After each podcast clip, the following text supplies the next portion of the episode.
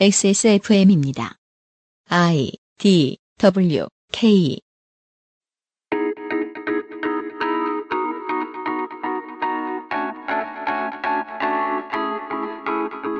치킨과 닭강정의 차이는 무엇인가? 왜 어떤 치킨은 뼈가 까맣고 어떤 치킨은 뼈가 흰색일까? 양계 농민에게 프랜차이즈 점주에게 실제로 남는 돈은 얼마인가? 과일 치킨을 실제로 먹어보면 무슨 맛인가? 정부는 양계 시장의 독점을 견제하기 위해 무엇을 할 수 있을까? 청취자 여러분들이 들려주신 질문이 너무 많아서 추리고 추렸는데도 2018년 1월 네 번째 주 그것은 알기 싫다는 대한민국 치킨전의 질문과 답변 시간으로 채워야 했습니다.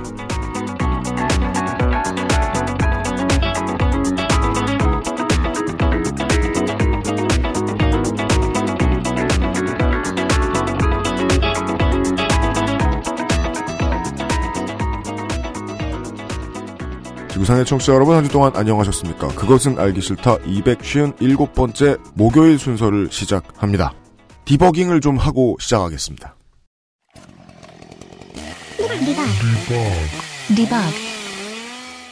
대한민국 치킨전 방송에서 말이죠. 네. 이걸 듣고 계시던 식품공학 덕질하는 게 직업인 이한승 교수가 음. 지적을 해주셨어요. 막걸리의 주세는 3%가 아니고 5%래요. 아, 그래요? 네. 음. 정은정 농축산인이 숫자를 말하면요. 어, 되게 멋진 근사치가 나와서요. 네. 다 잘랐거든요. 근데 하나가 살짝 내보내져 버렸네. 네. 이한승 교수님 고맙습니다. 곧 스튜디오에서 만나요. 아 그리고요 그 지난주에 나왔던 그 아, 문학인의 삼국지 이야기 도중에 네. 우리가 그런 얘기를 했었죠. 귀신을 본 적이 있느냐는 질문이 심리평가에 있다. 음, 그쵸. 네, 이것과 관련해서 심리 측정 평가를 공부하시는 분들이 계세요. 네. 보통 질문 같은 거 의사 선생님이 만드는 게 아니고 그 측정 평가 전공하는 공부 노동자들이 만드는 거거든요. 네. 근데 그거 하는 분들은 너무 없다는 걸 제가 알기 때문에 세상에 진짜 없다는 걸 알기 때문에 그 아실 청취자 없을 줄 알았는데 계셨어요.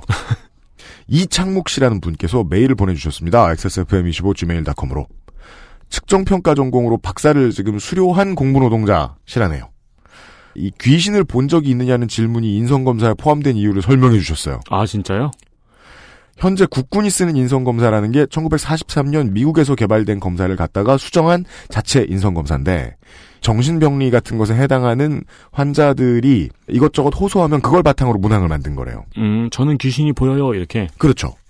근데 이런 이 정도까지 극단적인 문항을 갖다 쓰는 이유는 이런 것에 예라고 응답을 한 사람이 다른 조현병 관련 문항에도 많이 답을 했다면 조현병을 의심해야 되는 거고 음. 근데 관련 문항이라고 잡혀 있는 문항들의 답변이 들쭉날쭉하면 이 답변이 자- 답변지가 가짜라는 걸 의심할 수 있다는 거죠.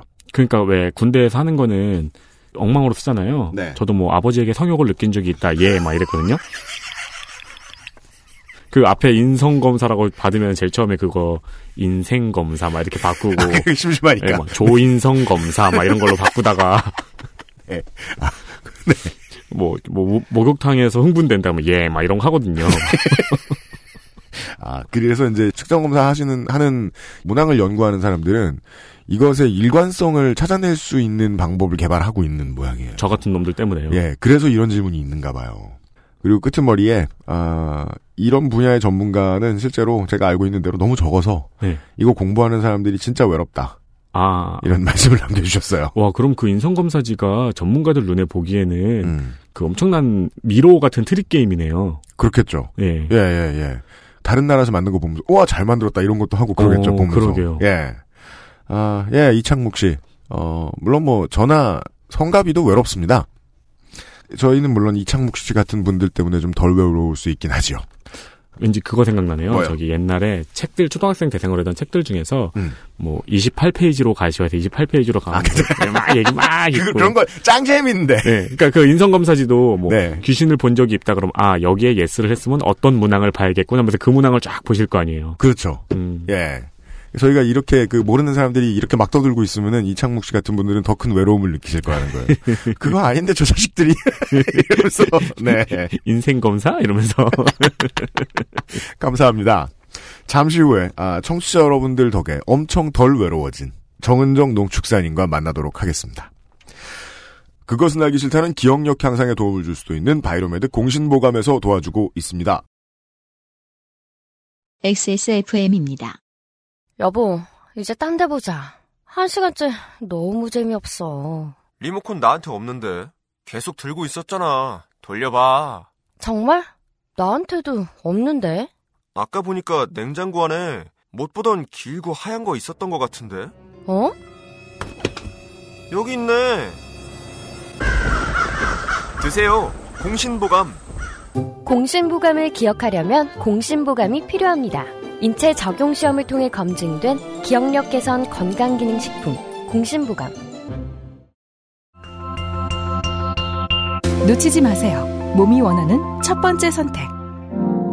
Big Green 엑세스몰에서 만나는 빅그린 모이스처 테라피. 뉴스 roundup History in the making. 뉴스 roundup입니다.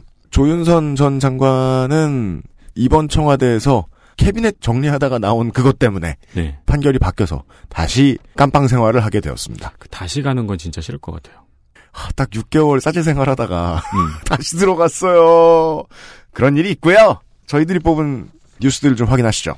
네, LCT 게이트 사건에서 뇌물을 받은 혐의로 1심에서 징역 6년과 벌금 1억이 선고되었던 배덕광 의원이 23일 오후 국회의원 사직서를 제출했습니다. 사람이 사는 게 다 메시지가 오고 가고 하는 거라서 법원도 마찬가지라고 생각을 합니다. 대체 법원이 이 벌금 1억이라는 데서 준 메시지는 뭐냐?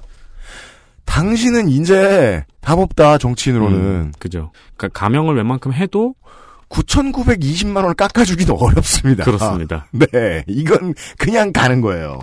어, 사유는 1신상의 이유입니다. 네, 틀린 말은 아니죠. 일신이 피선거권을 박탈당하게 생겼기 때문에 네. 네, 지금은 정세균 국회의장의 허가를 기다리고 있습니다. 네. 사직서가 수리된다면 자유한국당의 의석수는 117석이 됩니다. 너무 이상해서요. 정치 들여다본다고 오래 들여다봤는데요. 그 잃기 전에 자리를 잃기 전에 아, 사표를 쓰는 국회의원은 정말 드물어요. 네. 이유를 몇 가지를 생각해봐도 딱히 떠오르는 게 없더라고요. 뭐 기껏 해봐야 여당의 이해, 뭐 당장 정족수가 줄어드는 게 좀 더 낫다고 생각하는 배덕강 의원의 뭐 소회의, 뭐 이런 정도의 문제일까? 그나마 남는 게 이제 재판 들어가면은 변호사들이 그 얘기를 뒤에서 계속 해줍니다. 정상 참작이 가능할 만한 구실들을 만들어내라. 음, 무죄는 어렵다. 네, 치약 미싱하고 막. 예. 그 중에 하나로 내가 반성해서 사직서 사표도 썼다 국회의원. 음. 그 정도 한 줄 더 넣으려고 하는 걸까? 근데 그것도 뭐 생각해 볼 만은 한데 꼭 그런 이유로 사표까지 썼어야 될까가 싶- 예전에 좀 이상하다 하는 생각 정도 하고 있어요. 네. 그리고 부산 해운대구는 6월에 재보선을 치러야 하죠. 네, 해운대구 갑은 하태경 의원이고요, 바른정당의 네. 을입니다. 지금 재보선이 확정된 곳은 서울 노원구 병, 서울 송파구 을, 그리고 울산 북구입니다. 네, 그리고 지방선거 전에 또 사퇴하는 분들이 나오시겠죠? 그렇습니다. 현재 국회 의석은 민주당 121석, 한국당 117석입니다. 그래 되었습니다. 불, 불과 뭐 한 4주 전, 5주 전까지만 해도 바른정당 엑소덕스 때문에 한국당이 결국 의석을 더 채울 것이다라는 얘기가 됐었, 나왔었는데 정체가 상당히 길어지고 있죠. 이대로 지선을 치를 가능성이 좀 높습니다. 네, 뿐만 아니고 그리고 한국당의 이- 이군현 의원, 김한표 의원, 엄용수 의원, 박찬우 의원, 권석창 의원, 그리고 국민의당의 송기석 의원, 박준영 의원 등이 어, 재판 결과를 지금 기다리고 있습니다. 그렇습니다. 이게 재밌는 게 지금 재판 결과를 기다리고 있는 자리, 어, 자리로 셉시다. 네. 중요한 건 자리니까. 6석 모두가 아, 전남과 경남, 충남 뭐 이래요. 어떻게 가도 큰 변수가 없어 보이는 곳이 경북인데 경북 빼고 경남하고 충청도의 의원들을 지금 한국당은 잃었어요. 이를 수도 있죠. 한국당한테는 엄청나게 빨간 불이죠. 네. 지금 민심이 어떻게 돌아가는지를 보고 있으면 이 6석은 고스란히 다른 곳으로 갈 가능성이 높습니다. 그리고 또 언론들을 보니까 그런 얘기도 있더라고요. 그 민주당에서 이번에 지방선거에 출마하는 분들이 있을 테니까 네. 그것도 어떻게 보면 변수이기 때문에 계산을 잘해야 된다고. 그렇습니다. 10석 내외에 상당히 큰 재보선이 될 것 같은데 이번 지선이 네. 어 제가 늘 말씀드리죠 이번 지선은 변수 없다라고요. 음, 음. 그 늘어날수록 웃는 건 여당밖에 없을 겁니다. 네 아, 다음은요. 현송월 현송월 단장 박람이 이렇게 큰 일인가 봐요. 그 실제로 이 뉴스의 제목은 이렇게 뽑아야 되죠. 어, 현송월 씨라는 사람에 대한 보도 과잉. 네. 네. 그러니까 제- 이게 뉴스예요. 뉴스가 과잉인 게 뉴스예요. 어느 순간부터 우리나라의 표준 가장 대표적인 뉴스가 JTBC 뉴스룸이 됐잖아요. 네. JTBC 뉴스룸부터 해서 모든 언론에서 가장 비중 있게 현송월 단장의 박람을 다뤘습니다. 음. 실제로 저도 어머니 곁에서 종편을 보, 보고 있잖아요. 네. 보고 있으면 종편에서 하루 종일 다루는 것도 그렇고 음. 그 이제 화면들을 보고 있으면 저렇게까지 기자들이 모든 일정에 우르르 막 서로 밀면서 저렇게 다닐 일인가 싶더라고요. 네. 특히 종편과 보수 언론에서는 과잉 의전을 지적하고 있습니다. 네. KTX 특별 편성에 대한 지적이 많았고 그 외에 네. 여러 가지 지적들이 있죠. 장난 하나 지금. 일단은 언론 얘기부터 좀 하면요. 제일 웃겼던 게 그 YTN에서 하는 걸 제가 우연히 지나가다 봤는데 네. 이제 뭐 현송월 단장을 둘러싼 뭐 언론 보도가 지나치다. 그랬더니 이제 YTN의 기자가 이제 거기에 옆에 앉아 있던 패널이 현송월 단장은 총살당한 적이 없는데 TV조선하고 조선일보에서 오보한 적이 있지 않느냐. 음, 이런 거 다 잘못이다. 음, 그래 놓고 그 광고가 나오잖아요. 네, 광고 나오면 보통 YTN은 밑에 그 속보 있으면 빨간색 큰 글씨로 해주잖아요. 네. 현송월 짙은 코트에 모피 목도리 착용. 미친 것 같아 우리나라 언론은. 정말로 이걸 보도를 해주고 싶었으면 대표단과 정부에서 가장 많이 현송월 단장 왔을 때 신경 쓴 게 물론 뭐 저 의전하고 안전에도 신경을 많이 썼습니다마는 국내 육로로 들어오는 모습을 얼마나 많이 제- 이쁘게 보여주느냐 였거든요. 네, 실제로는 그게 제일 중요해요. 이 육로를 이 사람 받자고 텄잖아요. 네. 미국은 개성공단 제자리를 텄잖아요. 음. 이제 개성공단으로 가는 돌아가는 길에 문을 열어놓고 그 바람에 발자국을 찍어놓고 갔다. 이게 제일 중요한 뉴스인데 계속 모피코트 에르메스 백이면 어떻고 아니면 어때? 에르메스는 또 아니라 그래. 그게 중요한 게 아니라고. 그거 너무 웃기잖아요. 이게 만약 진품이면 2천만 원짜리입니다. 무슨 현송월 씨가 무슨 임신했냐 아니냐. 아격 떨어져 돼지겠습니다. 진짜 쪽팔려서. 우리나라 이제 큰 회사들 데스크에 오늘을 보여주는 사태였다고 생각합니다. 많이 부끄럽습니다. 아, 그 네. 얼마 전에 그 사석에서 그런 얘기 하셨잖아요. 뭐요? 왜 식당 가면 다 종편만 틀지 그랬잖아요. 그렇죠. 그리고 이제 종편이 아무래도 이제 좀 오래된 연령층이 많으니까 하루 종일 텔레비 볼 수 있는 사람들이 그렇잖아요. 네. 그러다 보니까 이제 또 그분들 관심사에 대한 걸 많이 방송을 해주는데 네. 제가 이사한 집에서 제일 싼 TV를 신청했거든요. 음. 종편밖에 없더라고요. 그렇구나. 네, 종편밖에 없어요. 화해 무드, 남북 간 화해 무드에 초를 치는 것이 되게 지금 보수 언론과 자유한국당의 중요한 사업 중에 하나인데요. 이번에는 정말 그 사업을 하고 싶었으면 보수 언론들이 정말 잘한 것 같은 게 이런 류의 보도라는 게 북한이 보기에 결코 기분 좋을 게 없어요. 네. 심지어 막 무슨 김정은의 옛 연인 막 이런 거 가지고 막 떠들고 있고 동아일보, 조선일보 이런 데는 동아일보 였을 거예요 아마. 심각한 인격 모독을 하고 있어요. 정말 혈안이 돼 있는 것 같아요. 한편 자유한국당의 나경원 의원은 평창 올림픽이 평양 올림픽으로 둔갑하고 있다고 발언했고 아 제일 싫어요 진짜 이거는. 이- 아 예. 예, 예, 예. 홍준표 오늘 대표도 왜 이렇게 페, 감정적이야 나? 예. 홍준표 대표도 페이스북에 언급했습니다. 음. 이에 박수현 청와대 대변인이 23일 춘추관 브리핑에서 이를 이해할 수 없다고 강한 불만을 드러냈습니다. 네. 또 노회찬 의원은 왜 냉면은 다 평양 아니면 함흥이냐? 음. 서울냉면, 수원냉면은 왜 없느냐? 대한요식협회에 이거 완전 정치적으로 중립이 깨진 거 아니냐고 항의를 해야 하는 거 아니냐고 발언했습니다. 네. 완벽한 해석이 들어왔고요. 그 청와대가 반발을 이럴 때 해주는 게 예전하고 좀 많이 달라진 부분인 것 같아요. 제가 몇 번을 얘기하잖아요. 김강진 의원이 우리 방송에서 하셨던 얘기. 지금은 어, 언론 지형이 참 다르다. 노무현 정권 때처럼 그냥 마냥 밀리지 않을 것이다. 음, 근데 그러자면 청와대도 공식적인 입장을 통해서 소통을 해줘야 된다는 거죠. 에이 그거 헛소리예요. 라고. 음, 네. 예. 깃발을 먼저 완벽하게 들어줘야 지지자들 사이에서 혼선이 좀 안 오는 측면은 있습니다. 이건 좀 자주 해줬으면 좋겠습니다. 뉴스가 하나 더 있습니다. 가맹점주의 치즈 통행세와 같은 갑질을 한 혐의로 재판에 넘겨진 정우현 전 미스터피자 회장이 1심에서 집행유예를 선고받고 석방됐습니다. 자, 1심이 이렇게 됐습니다. 네. 예, 이 마음에 안 드는 점은 갑질 논란 있잖아요. 갑질 논란은 갑질을 당하는 사람들을 위해서 언론이 움직여주는 걸 수도 있지만 더 큰 건 언론이 자기들이 팔기 좋은 상품이라서 파는 거거든요. 음. 자기들이 팔기 좋은 상품이라 한 시즌 팔면 그 다음에 내려놔 버려요. 지금 중계가 잘 안 돼요. 네. 예, 이게 지금 1심에서 집행유예 됐다는 걸. 1심에서 집행유예 받죠? 재심이 나와도요, 비슷한 상황이에요. 그거 되게 웃기지 않았어요? 그 성화봉송 하는데 조연아 씨 뒤에서 따라가는 거? 그 다들 봤어요, 그거? 참 그 유명한 얼굴이 되긴 했어요, 이제. 네. 네. 한편 횡령 혐의로 기소되었던 동생과 대표이사 그리고 비서실장에게는 모두 무죄가 선고되었고요. MP그룹 법인에는 벌금 1억 원이 선고됐습니다. 1억을 맞았답니다, 1억을. 예. 이거 헤드라인 한 번만 좀 크게 좀 큰 회사들을 써주면, 야, 이런 건 진짜 심각하게 여론조리 돌리면 당연히 되는 문제인데, 예. 네, 재판부의 이제 기록을 찾아보니까요. 치즈 가격을 부풀렸다고 보기 어렵고 그렇대요. 공, 예, 공급 가격이 정상적으로 형성됐다고 했습니다. 그렇대요. 그리고 탈퇴 가맹점주들이 모여서 피자 연합을 만들었잖아요. 음. 그러자 미스터 피자가 그 인근에 또 출점을 하면서 이제 보복 출점 논란이 있었는데요. 네. 이 보복 출점을 했다고 인정될 만한 증거가 없다고 이 혐의에 대해서 무죄를 선고했습니다. 1심 재판 결과가 세상 빛을 보면 상황이 많이 반전될 것이다라고 느끼는 이유는 이제까지 국민들이 많이 경험을 했죠. 한국의 법원은 은근히 여론 눈치 많이 본다. 네. 게다가 이 판결문의 내용이 논란의 요소가 너무 많습니다. 네. 보복 출정을 했다고 인정될 만한 증거가 없다니. 그리고 또 몇 개 더 있어요, 이상한 게. 그러나 친인척을 허위로 취업시킨 혐의와 광고비 횡령 혐의에 대해서는 유죄를 선고했습니다. 그래서 이제 집행유예가 나온 거죠. 음. 그리고 재판부에서는 6개월의 구금 기간, 피해액 회복, 피고인의 연령, 그리고 가맹점주의 선처 요구와 토종 피자 기업을 살릴 기회 등을 고려했다고 밝혔습니다. 네.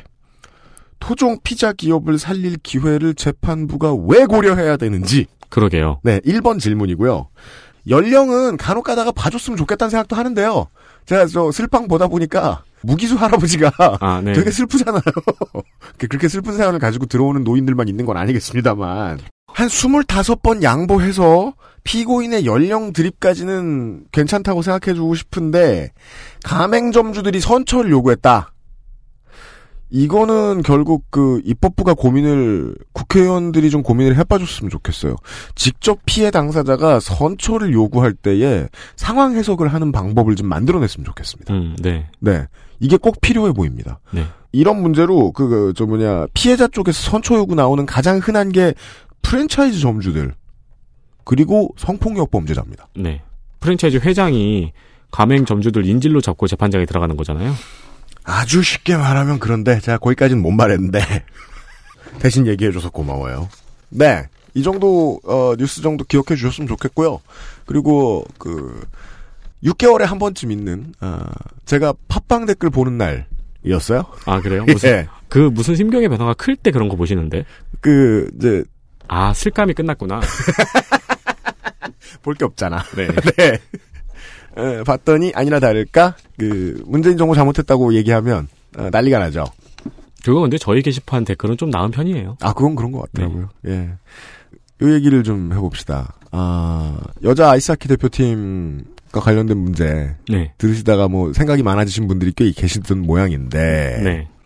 음 결론만 말씀드리면 되게 많은 분들이 더 정치 이슈에 관심을 가져주시고 시사 이슈에 관심을 가져주시는 건 좋거든요. 그쵸. 근데 그렇게 댓글 달아주신 그분들 본인들은 어 지금 치사량의 시사 이슈를 소비하고 계신 것 같아요. 건강에 안 좋겠습니다. 음. 예, 정치 관련된 이슈 당분간 멀어지시는 게 정말 정말 좋겠습니다. 아니, 커뮤니티요.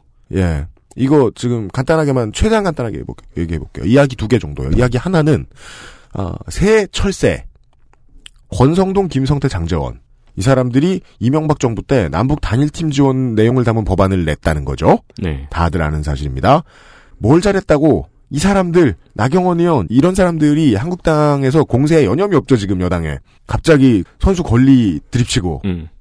그걸 처음에 짓밟으려고 했던 건 새누리당이잖아요. 네. 자유한국당이에요. 이게 여론이 대표 선수 개개인에서 올림픽의 성공 위주로 시각을 옮겨가게 된 큰 원인이에요. 한국당이 저런다. 네. 봐주면 안 된다. 그죠. 두 번째 얘기는 실제로 IOC하고 저 세계 아이스하키 연맹이 IIHF죠. 여기가 남북 단일팀 엔트리를 23에서 35으로 늘리기로 한 상태였어요. 여기서 북한 측이 경기당 대여섯 명을 출전시켜 달라면서 더 지릅니다. 좀 떼를 씁니다. 네. 그래서 지금의 우리 대표단이 이걸 우리 선수단 입장에서 3명 선으로 막아준 겁니다. 음. 새누리당이 이상하게 던져놓은 걸 지금의 대표단이 디펜스한 그림인 게 맞아요. 네. 예. 그리고 저는 이걸 막다 말았다라고 본 거죠. 장관의 입장에서는 정무적 감각상 IOC도 이렇게 해라고 한 걸 아예 던져버리는 건 우리 정부에 돌아갈 때 빈손으로 돌아간다는 생각이 드는 거예요. 저쪽에서 쥐어준 게 있는데 우리가 빈손으로 돌아가면 쓰나? 라는 음. 생각이 드는 거예요. 저는 그게 촌스럽다고 본 거고요. 이렇게 되묻고 싶은 거죠. 남북 평화 올림픽을 위한 현 정부의 구상 그리고 올림픽에 참가하는 선수가 출전 규정과 감독의 의도하에 자기가 맡은 시간만큼 출전해서 경쟁할 권리 이게 양립 불가능한 가치냐는 거예요. 둘 중에 하나에 손을 들면 정부 편이고 나머지 하나에 손을 들면 한국당 편인 것처럼 얘기하고 있어요 지금. 이게 너무 나쁜 습관이에요. 만약에 정무적인 판단을 원하시면 저는 이렇게 제안하고 싶어요. 한국당이 하는 소리를 완벽하게 무시를 해줘가면서 판단의 고려 대상에도 넣지 않는 게 맞는 선택일 것이다. 우리가 어떻게 하든 한국당이 푸시 넣어서 한 거 아니다. 당당하게 생각하는 게 맞는 선택이라고 보는 거예요. 한국당이 얘기를 하면 그 반대쪽에 털을 잡는 게 옳은 게 아닙니다. 그건 끌려가는 거죠. 보통 이런 소리들을 많이 하니까 정치 논리 얘기하는 사람들이 자기 일하면서 살고 있는 정치권 바깥의 사람들을 만날 때 그들을 보통 쓸어버리고 웃으면서 지나가는 허리케인처럼 돼버리는 거예요. 거예요. 음. 그 옛날에는 보수는 이제 국가 운운하면서 희생 강요 강조했고 진보는 혁명을 완수해야 된다면서 희생을 강조했던 시절이 있었단 말입니다. 네. 이걸 벗어나서 모두의 사연을 들어줘도 되는 시절이 아직 안 온 건가 모르겠어요. 이 뭐야? 파이가 너무 작아서 더 계속 희생해야 돼요? 뭐 정경련이야? 그러니까 세상 모든 건 정치라는 말은 맞아요. 그건 세상 모든 일은 정치적 고려를 거쳐서 이해해야 하고 해야 된다는 거지. 세상 모든 일이 다 정치권의 이해에 복속된다는 뜻은 아니라고. 네. 나쁜 것만 배웠어. 저 지금 어용 소리 들어가면서 편집하는 거 아주 좋아해요. 그런 사람이에요. 청취자분들 아실 거예요. 좋아해요, 기꺼이. 근데 만 가지 얘기에 만 번 다 어용해주는 사람 필요하면 딴 데 가서 알아보십시오. 한국 팟캐스트는 여전히 그 수요를 위한 상품이 대다수입니다. 예. 그렇고요 광고를 듣고 대한민국 치킨전으로 돌아오도록 하겠습니다. 윤세민 에디터 수고 많았습니다. 오늘의 그것은 알기 싫다에는 이런 책 광고가 들어왔습니다. XSFM입니다. 일본의 신흥종교 옴진리교의 신자들이 출근 시간대의 도쿄 지하철에 독가스인 살인가스를 살포하는 사건이 발생했습니다. 인파 가득한 지하철역에서 발생한 생화학 테러, 6천 명이 넘는 사상자, 그리고 아직도 현재 진행형인 옴진리교 사건. 현대 일본 최악의 테러를 다룬 2017년의 히트작. 그것은 알기 싫다 오리지널 컨텐츠 첫 번째 책. 일본 대 옴진리교. 온라인과 전국 오프라인 서점에서 만날 수 있습니다. 박하 출판사. 여러분 그 강 건너지 마십시오. 콕 집어 콕 깔끔한 맛의 경기도 김치를 만들기 어려울 땐 콕 집어 콕. 오차 없이 지켜지는 절임 과정. 양념 배합, 저온 발효, 숙성. 정부가 보증한 전통 식품 인증 업체예요. 그러니까 김치가 생각날 땐 콕 집어 콕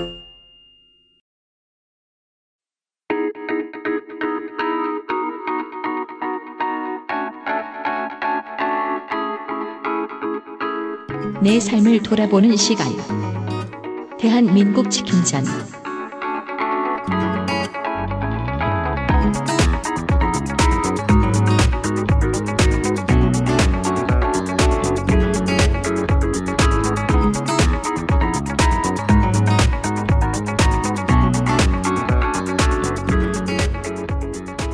옛날 옛날엔 그런 얘기 있었어요. 옛날 얘기는 얘기가 참 많았죠.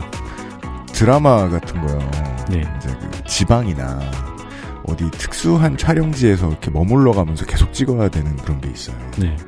근데 그 드라마가 어쩌다가 확 하고 떴다. 그죠. 그러면은 모바일 소셜이 없던 시절에는 내가 뜬 줄 모르고 있던 거예요. 배우 막 PD 이런 사람들이. 그래서 실감을 못 했다. 네. 막 종방연 하고 안 왔다. 아, 아. 예, 열, 뭐 촬영만 하다 보니까 몰랐다. 그렇죠. 그러니까 청취자분들께 제 변명을 하나 해야 되겠습니다. 대한민국 치킨전은 워낙에 이제 그 옛날에 몰아서 다 녹음했기 때문에 음. 청취자분들이 이렇게 심각하게 반응하실 줄 몰랐습니다. 네. 그- 무슨 제가 뭐 이렇게 대놓고 사실은 막 정말 섭외하기 싫었는데 무슨 어디 지역 농협 이런 데서 막 밀어 넣어가지고 정은종 농축산인을 아 싫어 싫어 이러면서 한 게 아닙니다. 제가 섭외한 거고요. 네. 그러니까 녹음 몰아서 다 해놓고 예. 매주 나갈 때마다 인기가 점점 올라가잖아요. 네. 그러니까 점점 당황을 하시는 거예요. 어, 신이 왕님 하셨어요. 저를 모시러.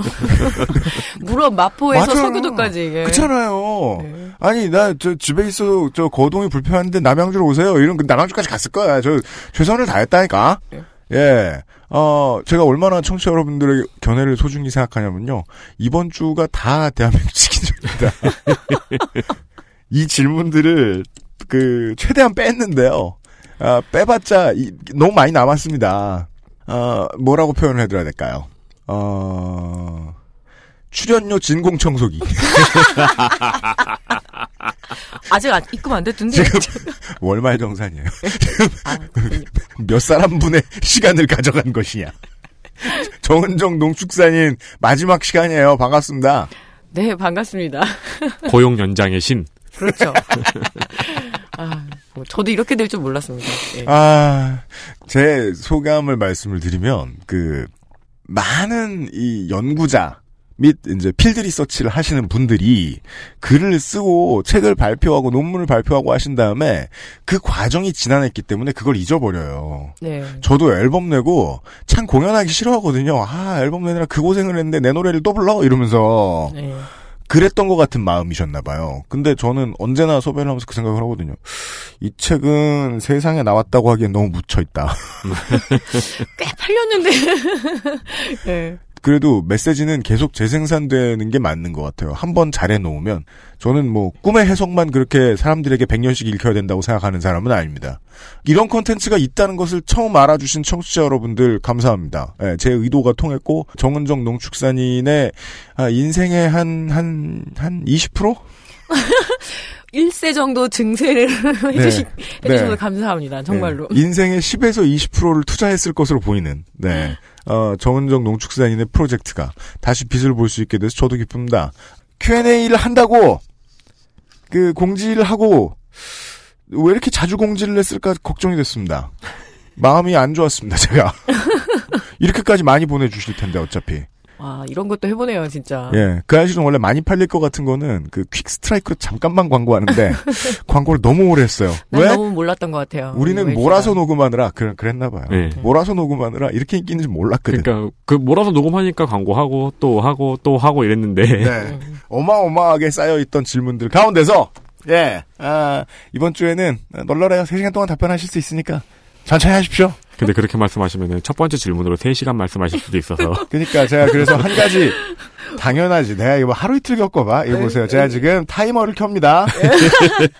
한 질문당 8분 이상 답하지 마세요. 이런, 이런. 그러니까 8분이 뭔지 모르시 감이 안 오시죠? 딱 걸렸네. 내가 그러니까 오늘도. 예, 오늘도 나의 작전이, 예, 통하진 않겠군요. 오늘은 정말로. 방송 같은 도와주신 분들을 위해서 얘기를 하고, 하고 가죠. 아, 제주 팜플러스에서 에, 푸른액 세트를 드리고요. 평산네이처에서 아로니아진 스페셜 A로 시작하는 에디션을 드리고요. 네. 그리고 방금 광고를 들으셨던 바카출판사에서 나온 어, 네티즌 땡땡호의 신간 여기 보이십니까? 그 아이실 이름이 적혀있는 최초의 책입니다. 예. 그러니까 그 아이실에서 먼저 나가고 책으로 나오는 경우들이 있었던 것 같은데 예. 우리 방송에서는 제가 다 거절했거든요. 우리 이름 걸고 마케팅하지 말자고. 음. 예. 처음으로 합니다.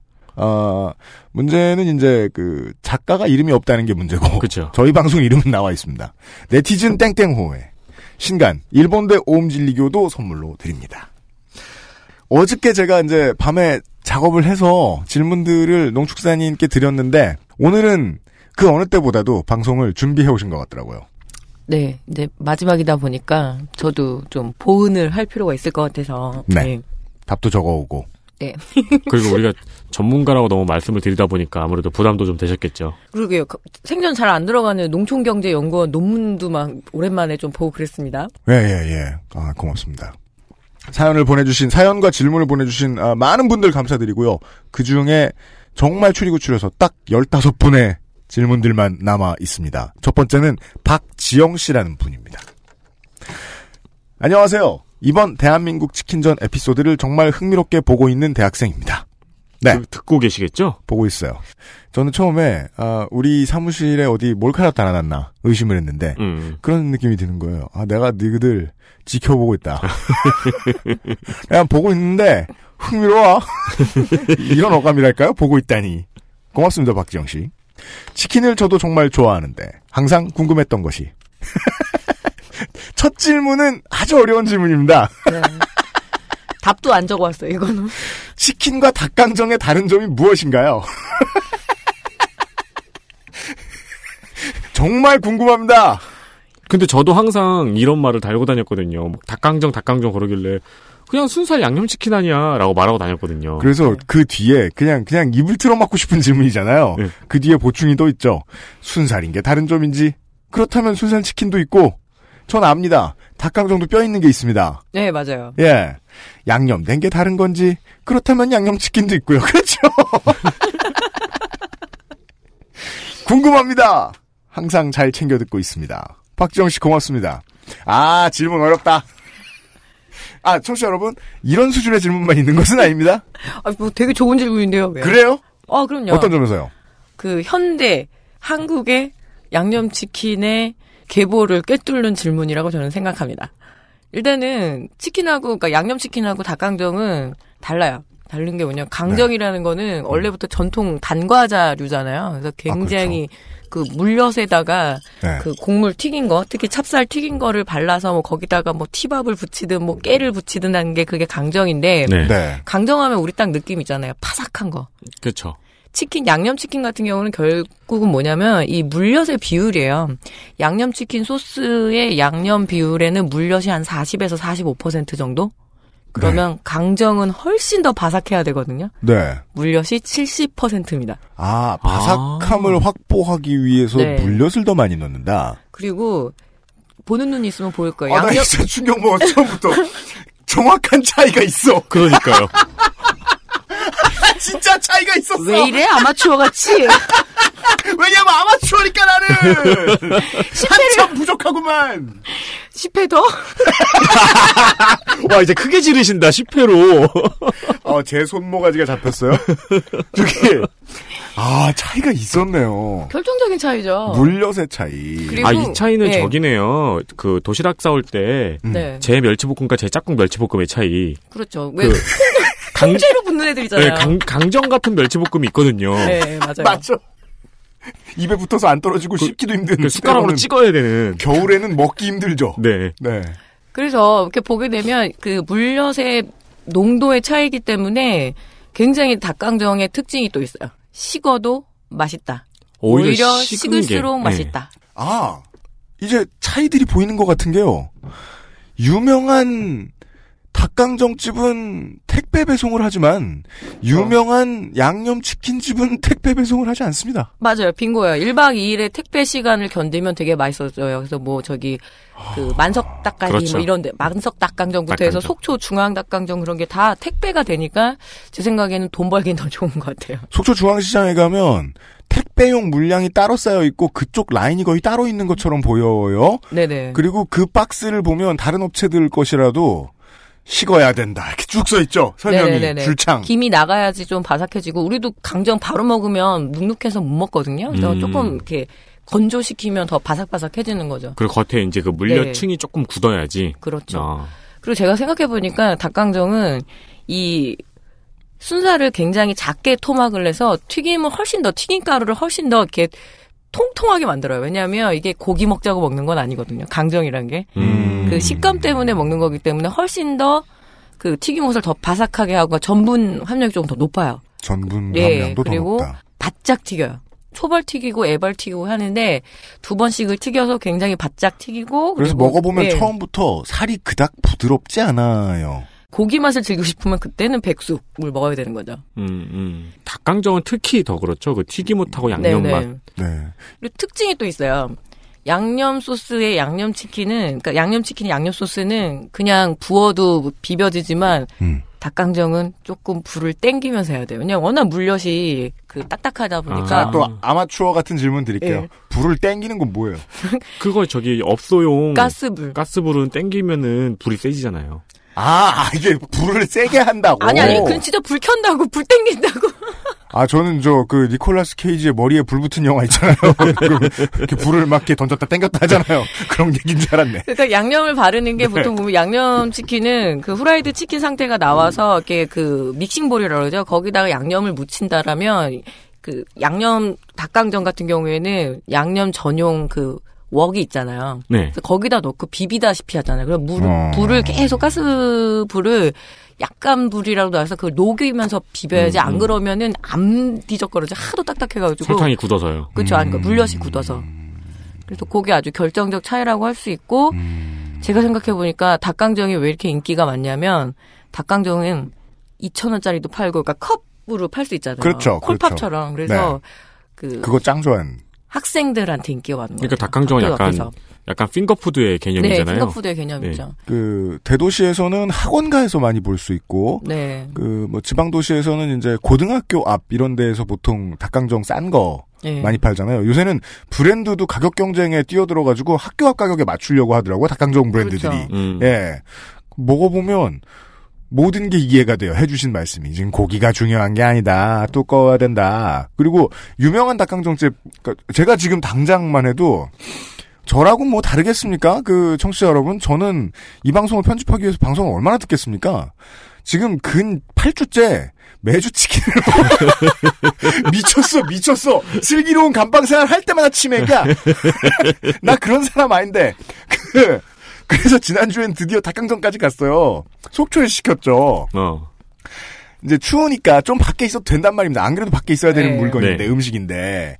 한 사흘 밖에 있으니까, 옛날에 이제 외할머니께서 해주시던 그 닭발, 저, 조린 것 예. 같은 맛이 나는 거예요.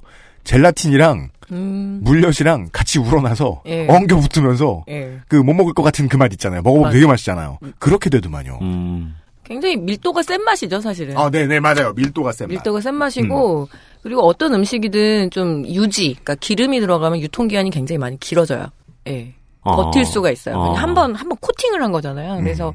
닭강정 같은 경우에는 좀 진출하기도 쉽고, 이게 사실은 치킨 시장하고 닭강정 시장하고 경쟁을 하기는 하는데, 두 개가 이렇게 딱히 분리되진 않거든요. 뭐, 보통 그렇겠죠. 예, 예. 그래서 치킨 파는 데는 닭강정도 팔고, 닭강정 파는 데는 치킨도 파는데, 닭강정 창업 시장이 훨씬 더 진출하기가 쉬워요. 그러니까 저가 경쟁으로.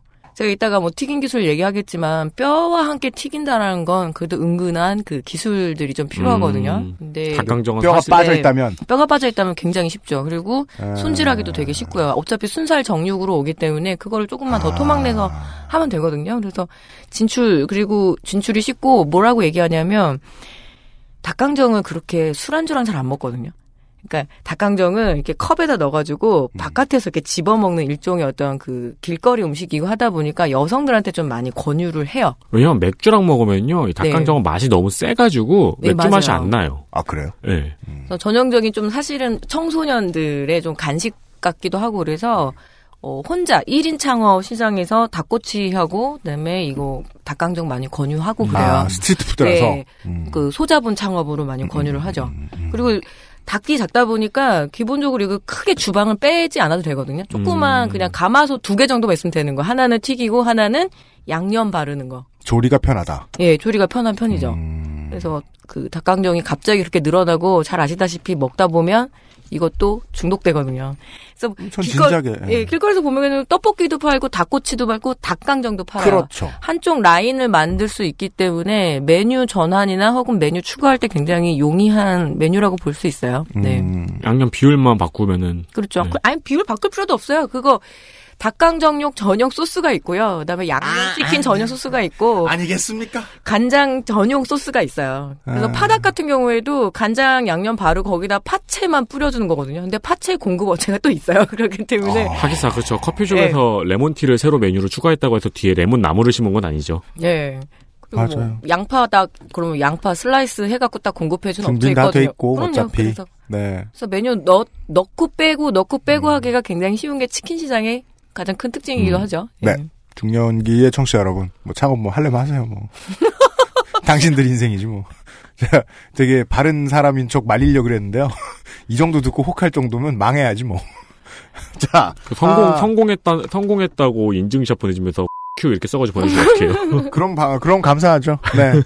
좋은 일이잖아요. 언제나 그쵸. 임종민 제장처럼 된 거예요. 알- 어, 예. 첫 번째 질문부터 저는 큰 충격을 받았습니다. 절대 답하지 못할 것이다. 라고 생각했는데 9분 20초 잡아먹었습니다. 날 뭘로 보고 심지어 답을 했습니다. 아, 나 이런 광고를 듣고 두 번째 질문을 확인하시죠. 그것은 알기 싫다는 일랑일랑 모이스처 테라피 빅그린 바디케어에서 도와주고 있습니다. XSFM입니다.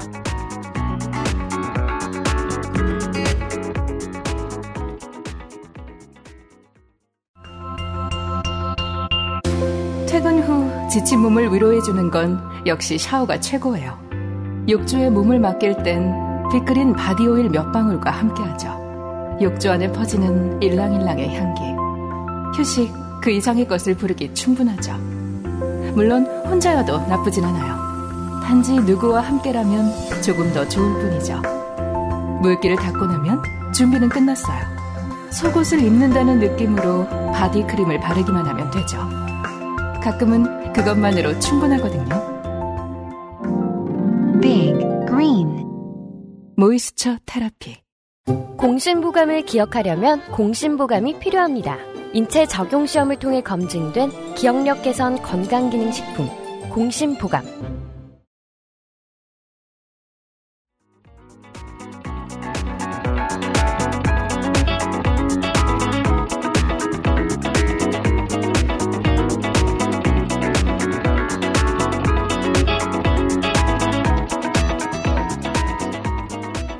네, 광고를 들었는데요.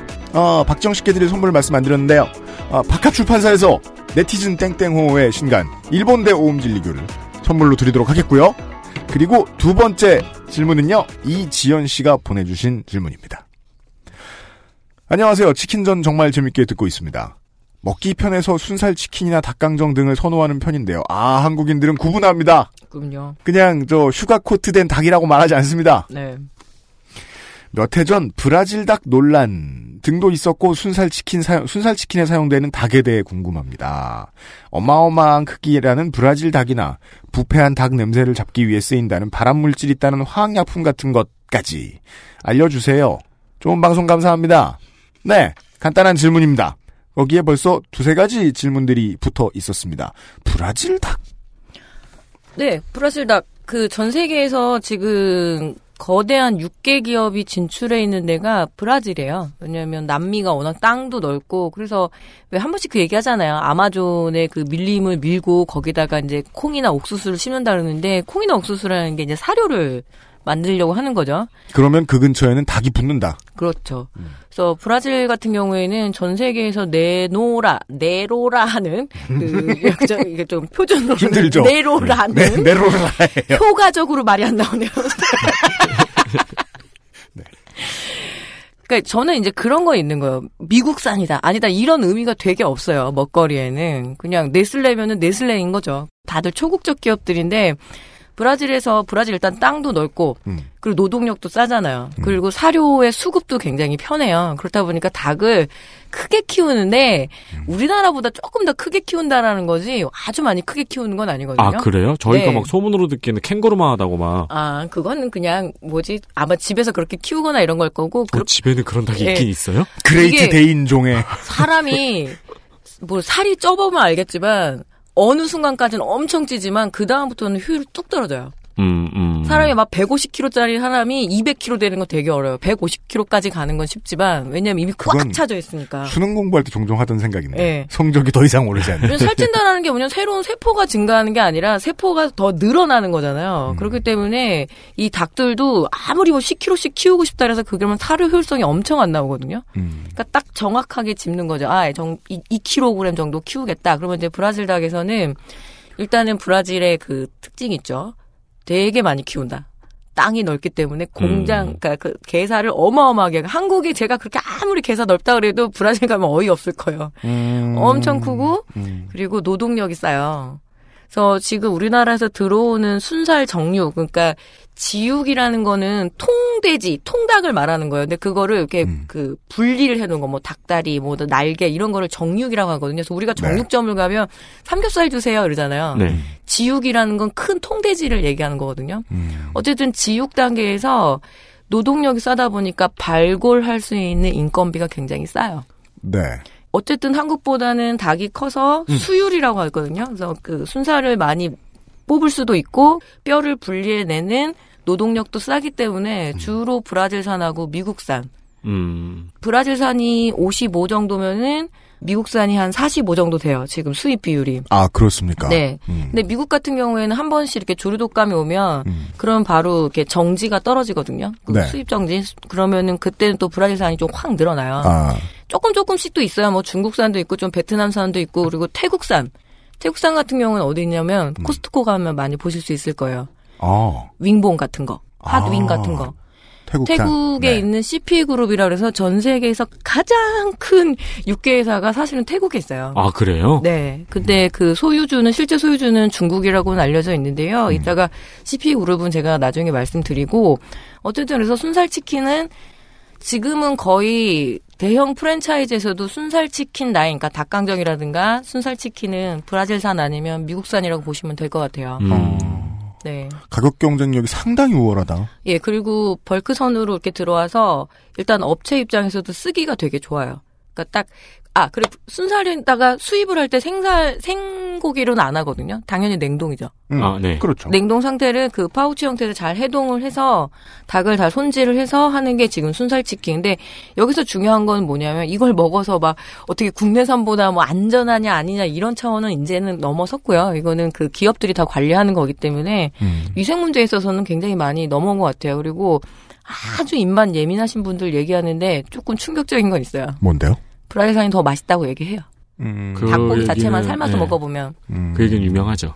왜냐하면 그래요? 한국 닭 같은 경우에는 너무 작아서 단백질이 조밀해질 시간을 못 기다리는 거예요. 얘는 33일 정도니까. 브라질은 왜 그럴까요? 규모가 워낙 크기 때문에 기를 네. 수 있는 시간을 더 줘도 된다는 걸까요? 그쵸. 한 마리당 차지하는 그 평수라 그러죠. 네. 막 그냥 뭐 A4지 뭐 반장이네 어쩌나 그러니까 음. 한국에 굉장히 특화된 거예요. 10호 닭. 그러니까 1kg짜리 닭. 그러니까 10호 닭 중심이고. 시포닭이라고. 예, 그러네요. 10호 닭이라고 그다음에 8호 닭이면 850g에서 800g짜리를 얘기하거든요. 네. 그 이야기는 결국은 땅의 크기의 문제인 거죠. 브라질 같은 경우에는 워낙 땅이 넓으니까 음. 조금 크게 키워도 상관없는 거죠. 그리고 상식적으로 약간 생각을 해도 네. 한의 나라에서 자란 닭보다는 삼바의 나라에서 자란 닭이 맛있을 것 같지 않나요? 개사에 있는 건 비슷하겠지만. 몰라, 네, 막 이러면서. 그러니까요. 생각만 해도 맛있을 것 같지 아니, 않나요? 참. 네. 음, 네, 그런 정도 차이가 있다. 네. 노동력이 싸고, 네. 개사 부지가 크고, 그렇죠. 그리고 당연히 옥수수와 콩의 재배의 중심지가 아르헨티나랑 브라질이거든요. 바로 옆에서 바로 사료도 옆에서 공수가 그렇죠. 가능하고. 그럼요. 음. 사료의 이동 거리가 되게 짧잖아요. 그러면은 훨씬 더 이득이죠. 그래서 지금 전 세계에서 아마 그 축산 중심으로 변하는 데가 아르헨티나나 브라질 이미 오랫동안 지속돼 있었는데 그 전에 좀 소를 되게 많이 키웠거든요. 아르헨티나 막 옛날에는 왜그 얘기. 아사도 막 그런 네. 문화가 있었으니까. 근데 음. 지금은 굉장히 급하게 육계 쪽으로 많이 넘어왔어요. 음. 그럼 여기 이분이 무슨 다 부패한 닭 냄새를 잡기 음. 위해 사용된다는 발암 물질이 있다는 화학약품 이야기는 뭔가요? 그거 아마 염지액 있다가 또 질문 나왔는데요. 음. 염지액 얘기일 거예요. 염지액이라는 게 집에서 닭고기 요리 해보시면 아시겠지만 소금하고 후추하고 뭐 엄마들 좀 비린내 뺀다고 우유도 넣고 하는데 그런데 치킨집만큼의 맛이 안 나올 거예요. 결정적으로 그 촉촉함이 안 나와요. 음. 그러니까 집에서 만약에 막 엄마가 오븐을 사가지고 그 엄마는 저였답니다. 그래서 제가 집에서 또 오버할 때 있을 때 결혼 한 10년 차 되면 막 빵도 굽고 과자도 굽고 하고 고기도 구워 그런 때가 먹는데 있다죠. 네. 근데 구울 때 이게 수분이 다 날아가잖아요. 음, 음. 그래서 짠 하고 나왔는데 닭이 너무 퍽퍽한 거예요. 음. 음, 그래서 음. 그게 왜 그럴까 했는데 결국에는 이 염지액이 되게 중요한 거죠. 음. 염지액은 사실 온갖 그 맛있는 그러니까 우리 입장에서 입, 입맛 쭉쭉 당기는 뭐 글루타민산 나트륨부터 해서 뭐 온갖 효소화에다가 온갖 그 양념을 다 집어넣어요. 소위 말하는 미원 덩어리라고 하면 되거든요. 글루타민산 나트륨은 라면이잖아요. 네. 네. 그래서 뭐 보게 되면 뭐라고 말하기가 어려워요. 그러니까 입에 왜 짝짝 안 붙는 그 화학 표시들 있죠. 음. 그거를 잘 조합해 놓은 거를 염지액이라고도 얘기하고요. 치카이드 용액이라고도 해요. 음. 그래서 이거는 브라질 닭만 쓰는 게 아니라 한국의 치킨집의 치킨 닭들도 다 같이 쓰는 거거든요. 아. 그러면은 약간 이치라 그래가지고 약간 닭 비린내도 확실히 확 잡아주고 음. 그리고 그 속까지 양념이 배서 굉장히 맛있고 그리고 무엇보다 이 수분 나가는 걸 좀 꽉 잡아주기 때문에 우리가 치킨집에서 치킨 왔을 때는 집에서 구운 닭보다는 훨씬 더 예, 음. 부드럽고 촉촉한 거죠. 듣기로는 이미 뭐 치킨에서는 무슨 닭 냄새 같은 거는 이미 옛날 이야기 같이 들리네요. 아, 그렇죠. 그거는 조금 어쩌면 그렇게 드셨던 거는 해동을 좀 잘못한 집일 거예요. 음. 마음이 급해가지고 해동을 굉장히 천천히 해야 되거든요. 파우치에서 꺼내놔서 뭐 보통 그 가게 문 닫고 전 다음날 쓸 거를 빼놓는데 그거를 못 하시면 급하게 해동할 때가 있어요. 음. 그러면 비린내가 확 올라와요. 음. 냉동 고기를 잘 해동하는 게 굉장히 중요한 아, 그렇죠. 요리 기술 중에 하나거든요. 아, 그렇죠. 네. 예. 아, 감미를 위한 제재에 대해서는 잠시 후에 다시 한 번더 네. 설명을 드리도록 할게요. 예. 아, 이지연 씨 고맙습니다. 어, 아, 이분한테 비싼 거 나가네요. 제주 팜플러스에서 초코 화이트 감귤이랑 사과랑 감귤 세트 들어간 푸르넥 세트를 선물로 드립니다. 이게 구성이 좀 알차더라고요. 아, 아니다. 제가 실수했습니다. 이지연 씨 그거 안 받아요. 잘못 썼어. 밑에 거야. 평산 네이처에서 아로니아진 special edition. 싫어하지 마세요. 아로니아가 더 비싼 거 아니야? 거야? 이거 예, 되게 되게 비싼 거였어요. 네. 최초가는 그랬는데 요즘은 약간 요새 아로니아가 대세죠. 이게 저기 선물용으로 짱이죠. 네. 명절 선물용으로. 아로니아진 special edition을 보내드릴게요. 이지연 씨께는. 아 그리고 이 형호 씨인데요. 이분이 몇 가지 질문을 여러 가지를 해주셨는데 다 한 번쯤 답을 들어볼 수 있으면 좋겠어요. 몇 년 전 중국의 인터넷상에서 이제 감기에 걸리면 병원 가지 말고 KFC 가서 치킨을 사 먹자는 농담 반 비아냥 반이 섞인 글들이 많이 올라왔었습니다. KFC에서 식재료로 사용하는 닭을 사육하면서 항생제가 너무 많이 쓰인다는 뉴스 보도를 보고 네티즌이 올린 글이었습니다. 닭을 사육하면서 대체 얼마나 많은 항생제를 쓸까요? 한국도 중국 못지않게 닭 사육에 많은 항생제를 쓰나요? 이 질문부터 좀 답을 들어보죠. 항생제 무항생제 축산물이라고 그래서 이번에 지난번 제가 조류독감 얘기했을 때도 그 많이 걸렸다 그랬잖아요. 항생제 안 쓸 수가 없어요. 왜냐하면 사람이 아프면 약을 써야 되는 것처럼 그러니까 항생제라는 어감에 대한 네. 그 공포 있잖아요. 언론이 조성해 놓은 네네네. 거기에 반감을 가지지 않을 수 있는 사람이 없겠죠. 그렇죠. 그래서 항생제 사실은 그 필수적으로 예방 접종이 인간도 받는데 얘네들하고 사람도 안 맞는 그런 그렇죠. 항생제. 그래서 그 굉장히 많이 착각했던 게 그동안의 무항생제 축산물은 정말 항생제를 안 쓴 거라고 보통 소비자들은 이해를 하는데 그게 아니라 어느 정도 단계냐면 우리나라가 2007년도에 지금 2007년도에 그 친환경 육, 그러니까 친환경 축산 뭐 이런 법이 생겼는데 그 이유가 WHO에서 한국 사람들이 그 항생제 내성이 너무 높은 거예요. 그래서 이 부분들을 어떻게 처리할 거냐. 아, 한국 사람들 많이 맞으니까. 예. 우리는 근데 사실은 저도 아이들 키워보면 항생제 처방 엄청 많이 받거든요. 음. 그냥 손쉽게 받죠. 그래서 뭐 그것 때문에 문제가 많기도 하는데 어쨌든 그래서 동물들에 대한 그 항생제 내성 문제도 있을 것 같으니까 근데 이것도 과학계에서는 굉장히 냉정하게 봐요. 동물이 항생제를 많이 써서 그게 인간에게 온다라는 건 사실 아직까지 뚜렷한 증거가 없다 이렇게 얘기하거든요. 음, 근데 이게 일반인이 네. 방송에서 이렇게 얘기할 것 같으면 제가 이쪽 그 연구하는 분들을 덜어 아는데 네. 승질을 막 내실 거예요 아마. 그렇죠. 예. 근데 저도 엄연히 사회과학을 하는 사람이잖아요. 그래서 네. 카더라라고는 얘기하는 거는 그건 되게 연구윤리에 안 맞다고 생각하거든요. 모르는 건 모른다라고 정확하게 얘기하는 게 제가 할 일이고 음.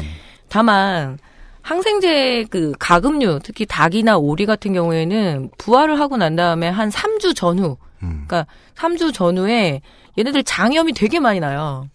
사실은 병덩어리라고 보셔도 돼요. 그래서 3주 전에 많은 항생제에 노출이 될 수밖에 없었거든요. 근데 그 당시에 무항생제 축산물의 가장 핵심은 뭐냐면 사료에 항생제를 좀 넣지 말자였었어요. 사료에 항생제 예. 사료에 항생제가 혼입이 돼 있었거든요. 네. 의무적으로. 네. 의무적이기도 하고 뭐 자의적이기도 하고 타이, 차의적이기도 한데 왜냐하면 자꾸 병 걸리니까 아예 먹이는 거예요. 먹여가지고 음. 그 항생제를 먹이는 것도 있었고 그리고 일선에서 여쭤보면 항생제를 먹게 되면 잘 커요. 진짜로. 음, 음. 금방 음. 축산업이라는 건 뭐냐면 살을 얼마나 빨리 찌게 하느냐 이게 가장 기본적인 프로세스이기 때문에 항생제 넣게 되면 아무래도 이제 병의 저항성도 세지고 그리고 살도 잘 찌고 그러다 보니까 이제 농가에서 아름아름 다 썼던 건데 2007년에 그게 금지된 거죠. 무항생제 축산물이라고 니네가 이름을 붙일 것 같으면 사료에다가는 절대로 항생제를 넣지 않는다. 그럼 반대로 유기축산물이란 건 뭐겠어요? 그러면 사료가 유기 사양이어야 된다. 그러니까 유기농 사양이어야 된다. 이제 이런 게 핵심이었는데 중국 얘기 물어보신 거 아니에요? 네. 중국 가고?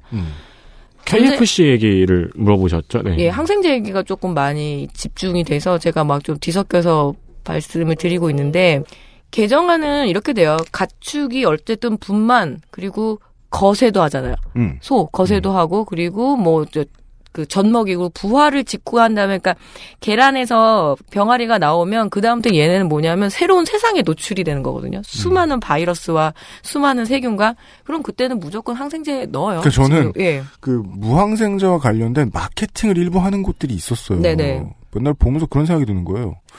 무항생제는 다른 말로 하면 아나키잖아요. 아, 그, 어, 그거 너무 그로데스겠어요. 그 진짜 그 부분. 아니 이게 이게 왜 매력이 있어야 됩니까? 예. 저 이영호 씨께서 궁금해 하시는 거의 표현은 이렇게 얼마나 많은 항생제, 네. 음. 항생제를 왜 이렇게 많이 라고 말씀하셨는데 그거는 의심할 만한데 그렇다고 해서 무항생제 마케팅을 하는 건 말도 안 된다는 거예요. 그러니까 무항생제라는 그럼 말은 자기 자식도 무항생제로 키우든가. 무창개사에서 빽빽하게 키운 닭이 아니고 옛날 할머니가 모이던 닭처럼 키웠다라는 말처럼 들리는 거잖아요. 네, 그러면 우리는 한 마리당 6만 원에 사 먹어야 될 것이다라는 그쵸. 게 이제 결론이라는 거죠. 지난 시간에도 말씀드렸지만. 근데 옛날에 할머니들도 다, 다 마이신 먹여서 키웠어요. 시골에서. 음, 마이씨는 진짜 만병통치약이었네요. 그러니까 뭐 얘네들 좀 병들고 왜냐면 아이고 병들었네 나는 그래도 항생제 쓰지 않을 거야 이런 개념 없었던 나라거든요. 그러니까 음. 애들 병든 닭처럼 존다 그러잖아요. 그러면 물이나 밥에다가 마이신을 섞어서 주신단 말이에요. 그럼 음. 얘네들이 부르르고 다시 살아나요.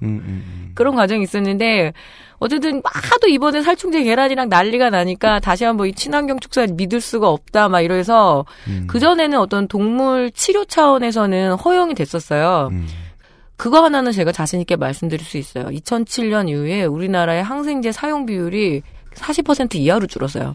음. 기존에 100을 썼다라면 지금은 왜냐하면 예전에는 항생제를 그냥 이렇게 농가에서 자의적으로 선택들을 하시고 접종을 시켰다라면 지금은 어쨌든 수의사 처방은 있어야 되거든요. 음. 네. 그런 시스템으로 바뀌었고 그리고 어, 휴약 기간 2주를 지켜야 돼요. 그래야지 출하를 할 수가 있어요. 음. 그러니까 만약에 내가 다음 주에 출하를 해야 되면 지금은 항생제 넣으면 안 되는 거죠. 음. 물론 이것도 복불복이긴 해요. 다 전수 검사하지는 않지만. 그렇죠. 근데 그거 못 믿으면 다 굶어야 되거든요. 그렇죠. 아, 그래도 꼭 아마 아무래도 항생제 넣을 것 같은데 막 이러면 안 되는 거죠. 네, 네, 네. 그래서 무항생제 닭고기 비율이 전체 출하량 한 20% 이상 차지하고 있어요. 음. 그럼 질문이 있는 게 우리나라는 항생제를 사용하는데 그런 여러 가지 기준이 있잖아요. 네네. 근데 외국에서 그런 기준을 안 지키고 들어온 닭은 구분이 또 안 되는 거죠. 사실은 그게 가장 큰 문제일 거예요. 중국이 조금 지금 WHO나 그 국제 환경 단체 이런 쪽에서 많이 주목을 하고 있어요.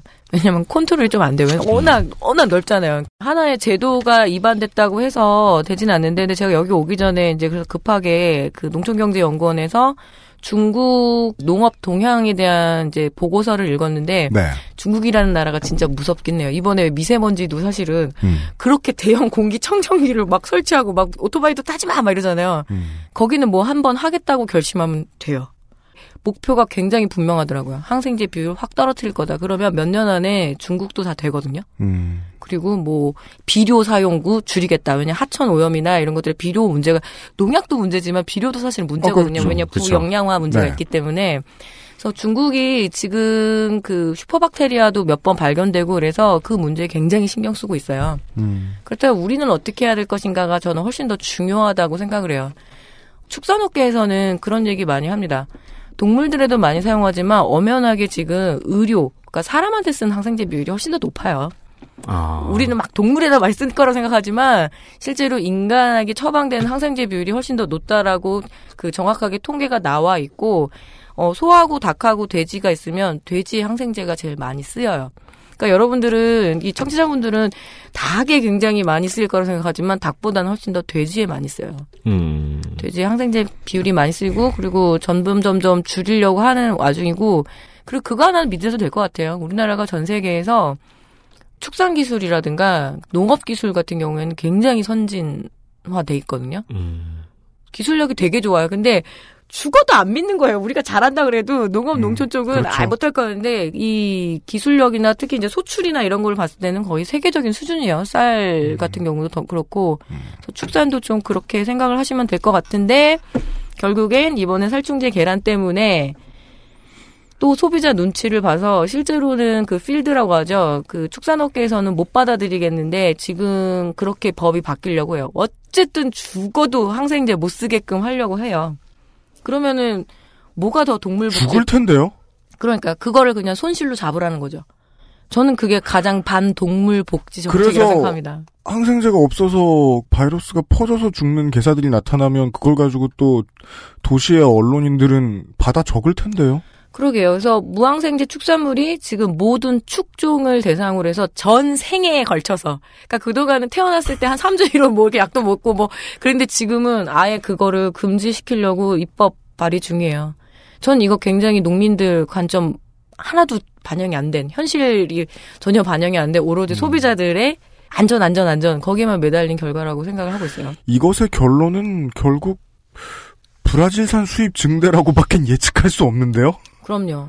그러니까 실제로 그 소비자의 건강과는 상관이 아예 없는 결론으로 도달을 될 것 같아요. 그렇죠. 네. 그래서 우리가 결정적으로 놓치고 있는 게 이건 거죠. 어떤 국내 이제 먹거리의 사이즈가 국내 사이즈가 아닌데 계속 우리 것만 이렇게 한정 짓고 하다 보니까 결국 우리가 우리 발등 좀 찍는 음, 거죠. 음. 예. 음, 알겠습니다. 다음 질문이 있어요. 자, 상당히 많은 분들이 하신 질문입니다. 중국에서는 양꼬치 파는 식당에서 양꼬치, 닭꼬치 외에 닭 머리꼬치도 팝니다. 닭머리를 통째로 꼬치에 끼워 구워 팔죠. 맛이 별미라 인기 메뉴 중 하나입니다. 한국에서는 해마다 육강홍 후에 나오는 수억 개의 닭머리를 어떻게 처리하나요? 아, 네, 말해드릴 수 있어요. 몇 년 전 기준으로 10억 8천만 개쯤 있겠죠?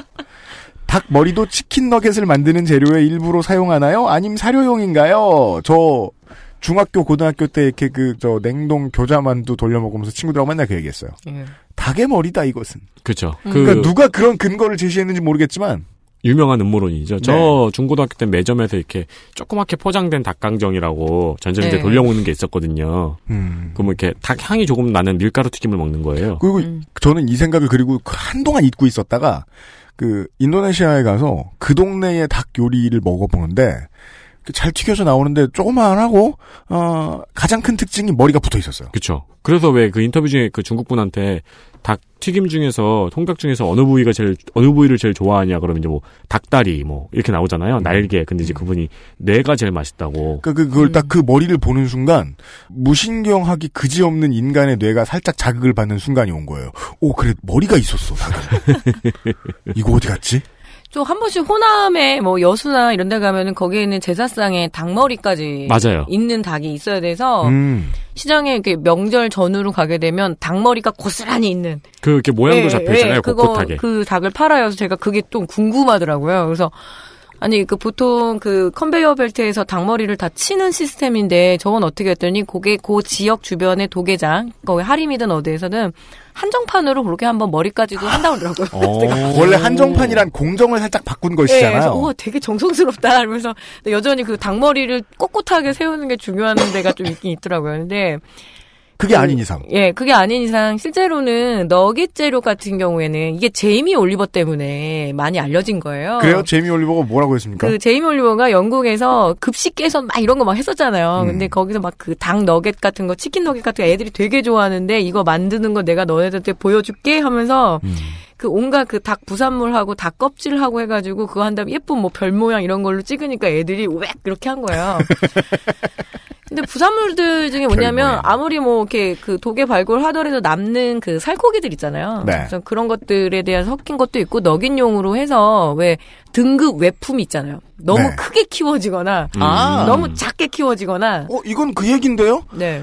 터졌거나 못생긴 토마토가 케찹용으로 가는 뭐 그런 거 똑같아요. quality에 문제가 없는데 네네네. 그런 거예요? 예, 그렇죠. 그리고 그 부산물 중에서도 닭껍질 같은 건 많이 들어가요. 근데 닭껍질이 우리나라는 좀 굉장히 아, 안 먹어 이러는데 일본 같은 데는 굉장히 고급 꼬치집에서 닭 제가 닭닭 껍질- 껍질 매니아거든요. 그래서 껍데기 소비 많이 하지 않나요? 네, 닭 껍질 꼬치 있는 집 찾아다니고 그래요. 예. 어. 근데 우리는 이제 그거 뭐 그게 뭐 콜레스테롤의 뭐 원인이다 어쩐다 해서 안 먹는데 실제로는 그 닭 머리부터 해서 우모라고요. 그러니까 이 얘네 털 같은 거 제가 한번 말씀드렸는데 사료용으로 들어가죠. 음. 사료는 종류가 몇 가지가 있어요. 식물성 사료가 있고 동물성 사료가 있고 광물성 사료가 있고요. 네. 그러니까 단미 사료라 그래서 사료가 복합 사료가 있고 단미 사료가 있는데 아, 오늘이 전문 용어가 가장 많이 튀어나오네요. 그러게요. 공부 좀 했습니다. 네. 단미 사료라는 게 뭐냐면 이 부산물로 이렇게 만드는 사료를 얘기해요. 부산물이라면 그 모자반 같은 거 있죠. 팔에 막 이렇게 하고 막 이렇게 김 아. 같은 게 양식하고 난 다음에 버려야 되는 것들도 사실은 굉장히 필수적인 영양소를 갖고 있잖아요. 그래서 음. 그런 것들도 하고 그래서 단미 사료에 보면은 이 닭을 도개하고 난 다음에 이거를 뭐라고 하냐면 불가식 부위. 가식 부위는 뭐냐면 살. 전체. 예. 그리고 뭘 먹어요? 닭똥집. 네. 근이라 그러죠. 그리고 네. 닭발. 음. 닭발도 사실은 가식 부위예요. 음. 그리고 또 뭐가 있냐면 날개.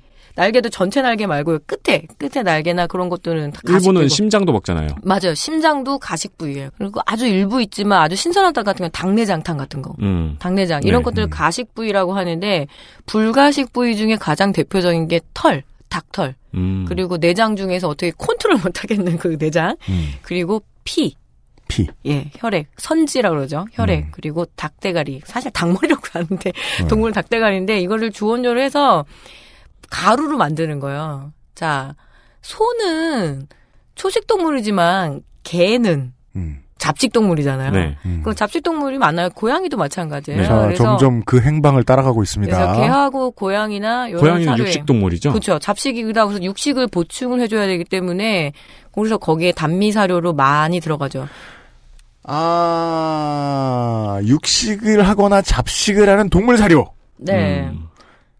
왜 그 생각을 못했지? 그렇죠. 아니, 그니까, 아까부터 그, 그, 대중 여론의 그 인간 위주의 단선적인 사고. 내가 먹는 거 보면서는 많이 궁금해 했는데, 우리 집, 저, 반려동물이 먹는 거 보면서는 왜 궁금해 안 했을까? 그리고 잡식 중에 하나 또 독특한 애들이 광어, 그러니까 양어 사료로도 많이 들어가요. 네. 아. 걔네들도 풀만 먹는 애들은 아니잖아요. 가만있자. 네. 이러면은 10억 8천만 개 어디 다 쓰일만 하죠? 그리고 발골하고 난 다음에 남는 뼈, 새꽃이 예, 새꽃이 서더리. 우리가 닭을 한번 생각해보면 닭을 한번 잡으면 남는 게 그 닭뼈. 그죠? 닭뼈도 이제 그 발골, 순살 요새 왜 가슴살 같은 거 분리하고 나면 닭뼈가 남고 닭기름이 남잖아요. 네. 기름도 음. 그냥 버릴 것 같죠? 아니요. 동물들은 지방질도 필요해요. 우리 어릴 땐닭 가지고 알뜰. 묵도 만들었어요. 예. 아, 그거 되게 닭 족편. 아주 종갓집, 종갓집 출신이세요? 그거. 글쎄요, 우리 외할머니가 그러셨나? 저, 뭐, 해주셨으니까, 저야 뭐. 그리고 관절에 좋다고 닭발 액기스 맞아요, 뽑, 맞아요. 닭발 액기스 뽑는 집이 아직도 있어요. 네, 그 네. 전통시장 같은 데 가면. 그 기술이 있으셨다니까. 예, 오, 젤라틴, 예. 젤라틴 뽑아가지고 아주 그 종갓집에서나 먹는 건데. 뭘 하는지 모르겠는데, 직육면체를 딱 만드셔가지고.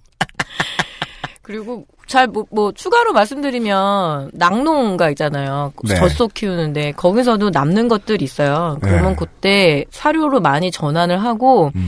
제가 아까 태국의 CP 그룹 말씀드렸을 겁니다. CP 그룹이 무슨 되게 복잡한 말의 줄임말인데 쩌란 폭판 그룹. 1921년 방콕의 차이나타운에서 씨앗을 수입하고 돼지를 수출하는 것으로 시작한 2015년 기준 연 매출 55조 원으로 태국 GDP의 11.7%에 달하는 규모를 갖춘 재벌입니다. 농식품, 가공식품, 가공육, 오토바이, 영농, 은행, 정보기술, 무역, 플라스틱, 제약, 부동산, 유통, 종묘, 통신 등의 사업 분야의 자회사를 가지고 있으며 새우 생산량 세계 1위, 닭, 돼지 생산량 세계 3위의 기업자란 폭판 푸지가 대표 기업입니다. 이 CP 그룹의 두 가지 산업이 굉장히 커요. 하나는 닭이고 하나는 새우예요. 새우요? 네. 이 두 가지를 같이 해요. 새우 껍질이 굉장히 그 왜 우리 키토산 있잖아요. 네, 네. 중요한 사료의 원료거든요. 자, 새우 껍질을 깝니다. 그리고 새우 대가리가 있고 우리가 먹는 왜 그 샐러드용 왜 칵테일 칵테일 같은 거 새우. 그런 거 한 번 코스트코 가서 한번 봐보세요. 칵테일 새우도 CP 그룹 거고요. 그리고 양념돼가지고 hot wing이나 윙봉 같은 경우도 CP 그룹에서 나와요. 우리는 지금 치킨전 방송을 했기 때문에 닭 머리만 궁금해했는데 네. 이런 식으로 어딘가에 쓰이지 않으면 버려져야 되는 부산물들은 어마어마하게 많군요. 갑각류의 껍데기를 생각해 보니까 지금 그리고 뭐 새우도 머리가 있고 그 외에 수많은 머리가 있겠죠. 예, 그래서 많이 논란이 되는 게 뭐 베트남이나 이런 데서 뭐 아동 노동을 써서 그 새우 껍질을 일일이 까서 뭐 이게 노동 착취 음식이다, 음. 뭐 black tiger니 뭐 이래서 예, black tiger 새우나 이런 거 먹지 말자 이런 얘기도 나오는데 어쨌든 그 부산물을 닭으로 전환시키고 닭은 또 팔고 트라이앵글을 만드는데 너무 낯설지 않으셔도 돼요. 왜냐하면 우리나라는 사조 integration이 있거든요. 사조 한번 말씀드렸을 겁니다. 사조가 그 출판사 하다가 박정희가 음. 그렇죠, 그렇죠, 그렇죠. 근데 거기서 참치도 만들다 보니까 참치의 부산물로 사료로 전환시킬 수도 있고 음. 또 사조가 사료 산업도 아예 갖고 있어요. 또 대림 선어묵도 갖고 있고 온간에 간장 된장도 갖고 있고 그리고 오양 맛살도 갖고 있고 그러면 닭도 갖고 있는 거죠. 사조가 그래서 최후에 진출한 그 업 그 업종이 양계였어요. 양계. 음. 그러니까 인수를 한 거죠. 그 이유는 뭐냐? 자기가 보니까 부산물이라고 다 연결하면 되거든요. 그래서 사조가 그렇게 진출을 했고 실제로 저는 좀 그래요. 그러니까 이 단미사료나 그러니까 사료 시장을 많이 봤던 이유는 뭐냐면 치킨 전에는 그렇게 많이 쓰지는 않았는데 사료 산업이라는 게 우리나라 이렇게 닭 되게 많이 먹잖아요. 뭐 닭 너무 많이 먹고 막 돼지도 많이 먹고 소고기도 많이 먹고 이러니까 막 지구가 아프고 막 문제가 생기고 그러는데 그럼 어떻게 할 거냐라는 질문을 저한테 되게 많이 해요. 그러면 실제로 우리가 좀 덜 먹어야 되죠. 이런 얘기가 굉장히 나이브하고. 나른한 말이에요. 예, 저, 저는 뭐- 백면 서생의 레토릭이죠. 저는 뭐라고 말할까요? 질문 던져주세요. 어떻게 해야 돼요? 저는 사료 공장의 구조 조정이 필요하다고 생각합니다. 구조 조정이요? 예, 사료 공장이 사료 산업이라는 게 커다란 이런 수익을 나는 사업이 아니에요. 완전히 그냥 컨베이어 벨트로 해서 그 플랜트 산업이거든요. 음. 플랜트 산업의 특징이 있죠. 한 번 지어지면 끝까지 간다. 음. 그리고 엄청난 기술이 필요한 게 아니에요. 이게 조합만 잘 하면 되거든요. 음. 그런데 전 세계적으로 콩이랑 옥수수 그 재배율이 높아지고 그리고 우리가 먹는 것들이 이런 게 부산물이 많이 나올 수밖에 없잖아요. 닭 10억 마리에 10억 개 부산물이 나올 테니까 아, 큰 기업이 좋아하는 이유 중에 하나가 공장을 지어놓으면 요즘 뜨는 다른 업계들에 비해서 어처구니 없을 정도로 기술 혁신이 의미가 없다. 예. 한 번씩 하림이 그렇게 막 앓는 소리를 합니다. 우리가 사료 산업으로 버는 돈이 200억밖에 안 돼요. 막 이렇게 얘기하거든요. 근데 그 10조가 넘는 대기업에서 200억이라는 건 굉장히 우스운 돈이죠. 그런데 네. 그 사업으로 촉발하는 사업들이 훨씬 더 큰 거죠. 양계, 양돈. 음. 그리고 아마 최후에는 계란하고 추구, 낙농까지 진출을 할 텐데. 알짜 사업을 움직이기 위해서 반드시 가지고 있어야 되는. 음. 그렇죠. 계란으로 해서 돈 벌고 싶다는 생각은 아마 안 할 거예요. 계란이 촉발하는 그 가공 산업. 음. 그리고 계란은 굉장히 중요한 게 거기서 우리가 백신을 뽑거든요. 아. 제약으로도 되게 중요합니다. 알부민을 뽑고 약으로 넘어가면 돈이죠. 우리가 착각하는 건 뭐냐면 식품은 식품에서 끝나지 않아요. 저 되게 관심 없거든요. 뭐 청정원 욕하는 것도 아니고 CJ 욕하는 것도 아니고 이 사람들이 바이오 산업이라 그래서 제약 산업에 진출을 하는 아주 빤한 프로세스예요. 처음엔 동물을 잡고 사료를 잡고 그리고 난 다음에 농약을 잡고 농약을 잡으면 농약하고 농약의 성분만 조금 바꾸면 그게 사람 먹는 약이거든요. 음. 그럼 제약을 잡는 거죠. 음. 그래서 제가 늘 얘기하는 거는 사료 산업이 어느 정도 추려져야지만 그만큼 그 고기 생산량도 좀 줄고 가격도 어느 정도 유지가 되고 그래서 사람이 좀 덜 먹는 시스템은 그렇게 만들어질 거다. 근데 사람이 거죠. 덜 먹으면 인구가 줄어야 되잖아요. 고기 안 먹는다고 그렇게 인구 줄지 않을까? 그러니까 충분히 먹어요. 지금 지금 과잉 음. 섭취이기 때문에. 근데 그 과잉 섭취의 메커니즘이라는 게 우리 지나가다가도 치킨집 보면은 쏙 들어가게 되잖아요. 끊을 수가 없어요. 얘네 너무 매력적인 존재들이어서. 배고플 때 들어가는 경우는 전 대여섯 번에 한 번이라고 생각합니다. 네. 아, 그렇죠. 배고플 땐 김간해를 가죠. 거기서 치킨 안 시켜요. 아니면 천국을 가든가. 예. 해본. 저는 그리고 이미 뭐 이거는 뭐 이제 나중에 과학 시간에 얘기해야 될 건지도 모르겠습니다만은 어, 고기가 없어진 뒤의 세상을 준비하는 기업들도 있고요. 예. 예. 그리로 갈 수도 있을 것 같기도 하다. 네. 어, 마지막 이분의 마지막 질문은요. 계란 얘기입니다. 짧게 답해 주실래요? 네. 이런 말을 지금 할 줄이야. 이거 진짜 되게 많이 줄였다고 생각했는데.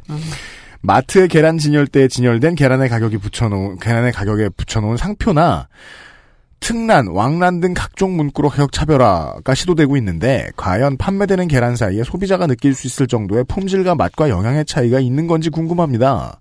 양계 농장들에서 닭에게 먹이는 사료가, 사료가 대부분 대동소이에서 농장들에 생산되는 계란의 품질, 맛, 영양이 거의 유사한 것이 아닌가 궁금하군요. 네, 왕란이 더 싸요.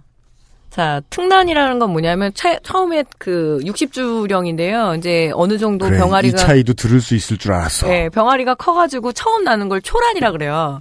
초란은 유통을 못해 너무 작아서 얘는 약간 메추리알보다 조금 더 크거든요. 음. 어. 네, 그러니까 조, 조, 어, 초란. 완전 신기하겠다. 예, 네. 그리고 가장 인기 있는 우리가 보통 먹는 단계의 닭이 특란이에요, 특란. 음. 그게 한 유통시장의 한 70% 정도를 차지하고요. 참 이상하죠. 닭은 나이가 들면 들수록 계란이 되게 커져요. 음. 왜 우리 쌍란이라고 해서 한 번씩 그, 그쵸. 그거 원래 저 국민의당 유통- 당사에 붙어 있는 거. 예, 유통되면 안 돼요. 그래서 내가 그거 엄청 웃었거든요. 내가. 그래서, 안, 안철수 씨 그거요. 가운데 앉아 있는 사람의 뇌가 쪼개진 것 같은 이미지를 줘요. 그거, 그거 원래 유통시키면 안 돼요. 네. 그래서 지금 다른 당에 유통하러 네, 가요. 요새는 왜냐면 네. 다 잡을 수 있어요. 이게 빛을 통과해가지고 계란이 깨졌는지 안 깨졌는지 이런 걸 다 보거든요. 쌍란인지도 알 수 있군요. 예, 그래서 쌍날 다 구분 빼내요. 빼내는데 그 정식 유통단을 타면 안 되는데 내가 쟤네는 정말 아무 생각이 없구나. 어쨌든 왜 쌍나는 먹으면 안 돼요? 그 그것도 이유가 좀 웃긴데 좀 소비자들이 깜짝 놀랄까봐요. 아, 이게 쌍란을 보고 기, 기심 심- 심장마비에 어, 걸릴까봐 약간 깨름직하다 뭐 이런 이유가 있어요. 계란 후라이를 네. 하려고 계란을 깼다가 놀라서 뒤로 자빠 네. 죽을까봐. 그래서 그걸 버리지는 않고 어떤 다른 그 난황하고 남백하고 구분해서 아마 쓰는 그런 것도 있는데. 아마 다른 제품에 쓰던지. 아 그럼요 버리지 깨서 않죠. 쓰는 곳. 근데 쌍나는 우리 모두 행운의 징표 같은 거 아닐까요? 그러니까 도시 사람들한테는 그렇지 않나? 네, 근데 어쨌든 그거는 유통하면 안 되는 건데, 음. 그래서 특란이 우리가 주, 보통 먹는 크기, 왜 우리가 사과도 엄청 큰 거랑 중간짜리 크기랑 인기 있는 A등급 있잖아요. 네. 계란도 마찬가지예요. 그래서 나이가 들면 들수록 이 닭들이 계란이 커져요. 그래서 그 특란 다음 단계가 대란이에요, 대란. 어. 조금 더 커요. 그리고 정말 이제 돌아가시기 전에 낳는 게 왕란이에요. 엄청 뭐 애기 주먹보다 더 큰 계란들이 한 번씩 있는데 음. 이 왕란들은 주로 어디서 많이 살 수 있냐면 식자재 마트. 음. 왜냐하면 식자재 마트는 큰 거 하면 이득이잖아요. 서비스로 계란말이 게- 할 때. 예, 서비스로 계란 껍질, 계란 껍질, 계란 찜도 줘야 되고 서비스로 계란 껍질을 줄 때가 있어. 손이 심심할 때 부술 수는 있겠죠. 예, 계란찜도 주고 하다 보니까 그래서 실제로는 특란이 제일 인기가 있는 예 음. 계란이고요. 그래서 그리고 두 번째 질문은 뭐냐면 전혀 상관없어요. 품질과 맛과 영양. 네, 근데 특란이 제일 그냥 그 노른자가 좀 세트하고 좀 얘네들이 아주 그냥 아 정말 노른자답다 이래서 그런 거지. 음, 음. 실제로 영양 성분이나 이런 거는 차이가 없다라고 얘기를 해주고 다만 그런 건 있는 거죠. 그 환우라 그래가지고 네. 이제 아유 난 이제 늙어서 더 이상 나는 알을 낳을 수 없어 이렇게 얘기하는 순간에 얘네들을 다시 한번 알을 낳게 하는 방법이 있어요. 어우, 그걸 잔인해. 강제 환우라고 얘기합니다. 뭐 지금 8주 동안 난 들은 얘기 중에 안 잔인한 게 어딨어. 며칠 굶기고 털이 한번 다 빠져버리고 난 다음에 네. 털이 새로 났을 때 다시 갱신해요. 그때 어. 낳는 알들이 예 왕난, 어. 예 중난 이런 데들이 좀 그렇게 나와요. 그러니까 마지막으로 쥐어짠 결과물이군요. 그렇죠. 근데 음. 이거 불법 아니에요. 그리고 굉장히 고도의 축산 기술이에요. 오. 요새는 많이 많이 안 하기도 하는데 하는데도 있어요 여전히 왜냐면 옛날부터 우리나라 양계 기술이 거의 6, 1960년대부터 시작된 거기 때문에 그래서 강제 한우 기간 그러니까 며칠 쫄쫄 굶기고 털을 다 뽑은 다음에 다시 먹이기 시작하면 털이 나거든요 그럼 다시 그때 알을 낳아요 오. 네. 예 그리고 등급란 얘기하시는 것 같은데 브랜드란이죠 뭐 목초 먹인 계란 뭐 음. 그다음에 뭐, 뭐 많죠? 뭐, 인삼 먹인 계란인데, 음. 실제로는 과학적으로는 큰 차이 없다라는 것이, 음. 예, 보통의 이야기들이 그래서 계란은 잘, 제일 좋은 계란은 뭐냐면, 음. 낳, 낳은 지 며칠 안 된 거 빨리 먹는 게 제일 좋아요. 예, 음. 그 정도? 음. 신선한 거 정도만 그 네. 증거가 될 것 같다. 4만 9천 원짜리 김영란 이런 거 나오면 잘 팔릴 것 같은데. 행운의 계란이네. 예. 아, 이영호 씨 감사드립니다. 평산네이처에서 아로니아진 special edition을 보내드리도록 하지요. 아, 광고를 듣고 하세요. 그것은 알기 싫다는 김치가 생각날 땐 콕 집어 콕 김치에서 도와주고 있습니다. XSFM입니다.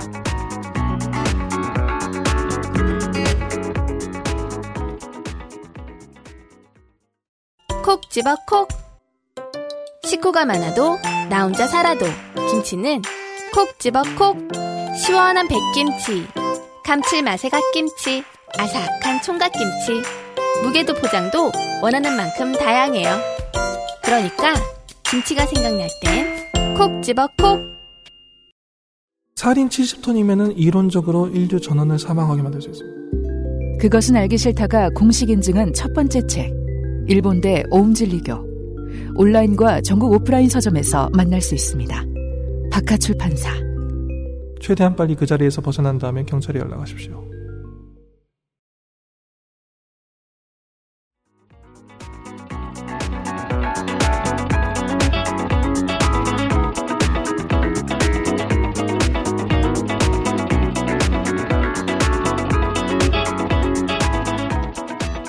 오늘의 마지막 질문은요. 아, 이름을 안 써주신 분인데요. 안녕하세요. XSFM 관계자분들께 감사를 전하며 치킨 전문가님께 질문. 네. 원래 방송 오래 듣다 보면 이름을 자주 호명하지 않기 때문에 이름은 잘 안 들립니다. 나 농축산이 돼가지고. 치킨 전문가가 되셨어요? 네. 마트의 그 비싼 닭은 누구 때문이냐? 제가 알기로 닭 한 마리가 출하되어 손질 비용까지 더해 2,000원 안팎인 걸로 아는데 저는 아닌 걸로 아는데요. 아무튼 네. 마트에 가보면 8호짜리 닭 한 마리가 6,000원입니다. 그리고 다리와 윙 부분이 부분육이 되면 다시 450g에 거의 7,000원이 됩니다. 저는 이건 상식적으로 이해가 되거든요. 따로 빼놓는 거니까. 손이 뭐, 더 가니까. 사람 손이 더 들어갔으니까. 네. 노동력 비용이죠. 네. 닭에는 뼈까지 있어서 실제로 우리가 먹는 양은 더 적은데 우리가 모르는 비용이 얼마나 더 드는 건지 아니면 그냥 할인 같은 업체가 폭리를 취하는 건지 궁금합니다. 이것 역시 반발, 그러니까 이것 역시 그 반대 논거는 충분해요.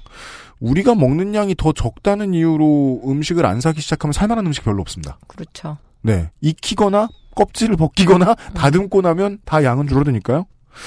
어, 일단 이 질문이 있고요. 두 번째 질문까지 알려드리죠. 건강 때문에 당과 소금 섭취를 가급적 줄이고 있는데 그럼에도 치킨의 짠맛은 포기가 잘 안 되는데 염지가 정말 맛을 좋게 하는 것인지 지금보다 염지를 좀 덜해서 덜 짜게 되면 정말 소비자가 떨어져 나갈 정도로 맛이 없어지는 건지 치킨 전문가의 입장에서 말씀을 해달래요.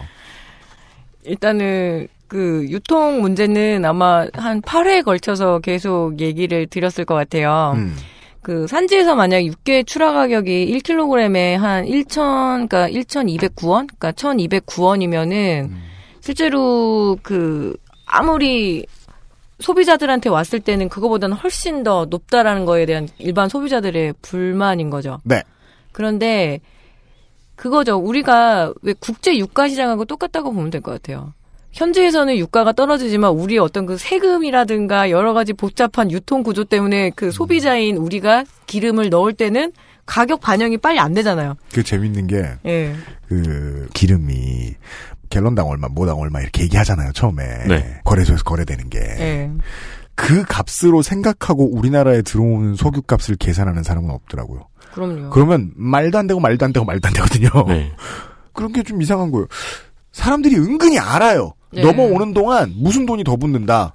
정유사, 정유산 뭐 얼마를 받고, 배에 들어오는데 비용은 얼마가 들고, 세금은 얼마가 들고, 은근 다 알아요. 근데 닭 같은 거에 대해서는 안 그러시더라고요.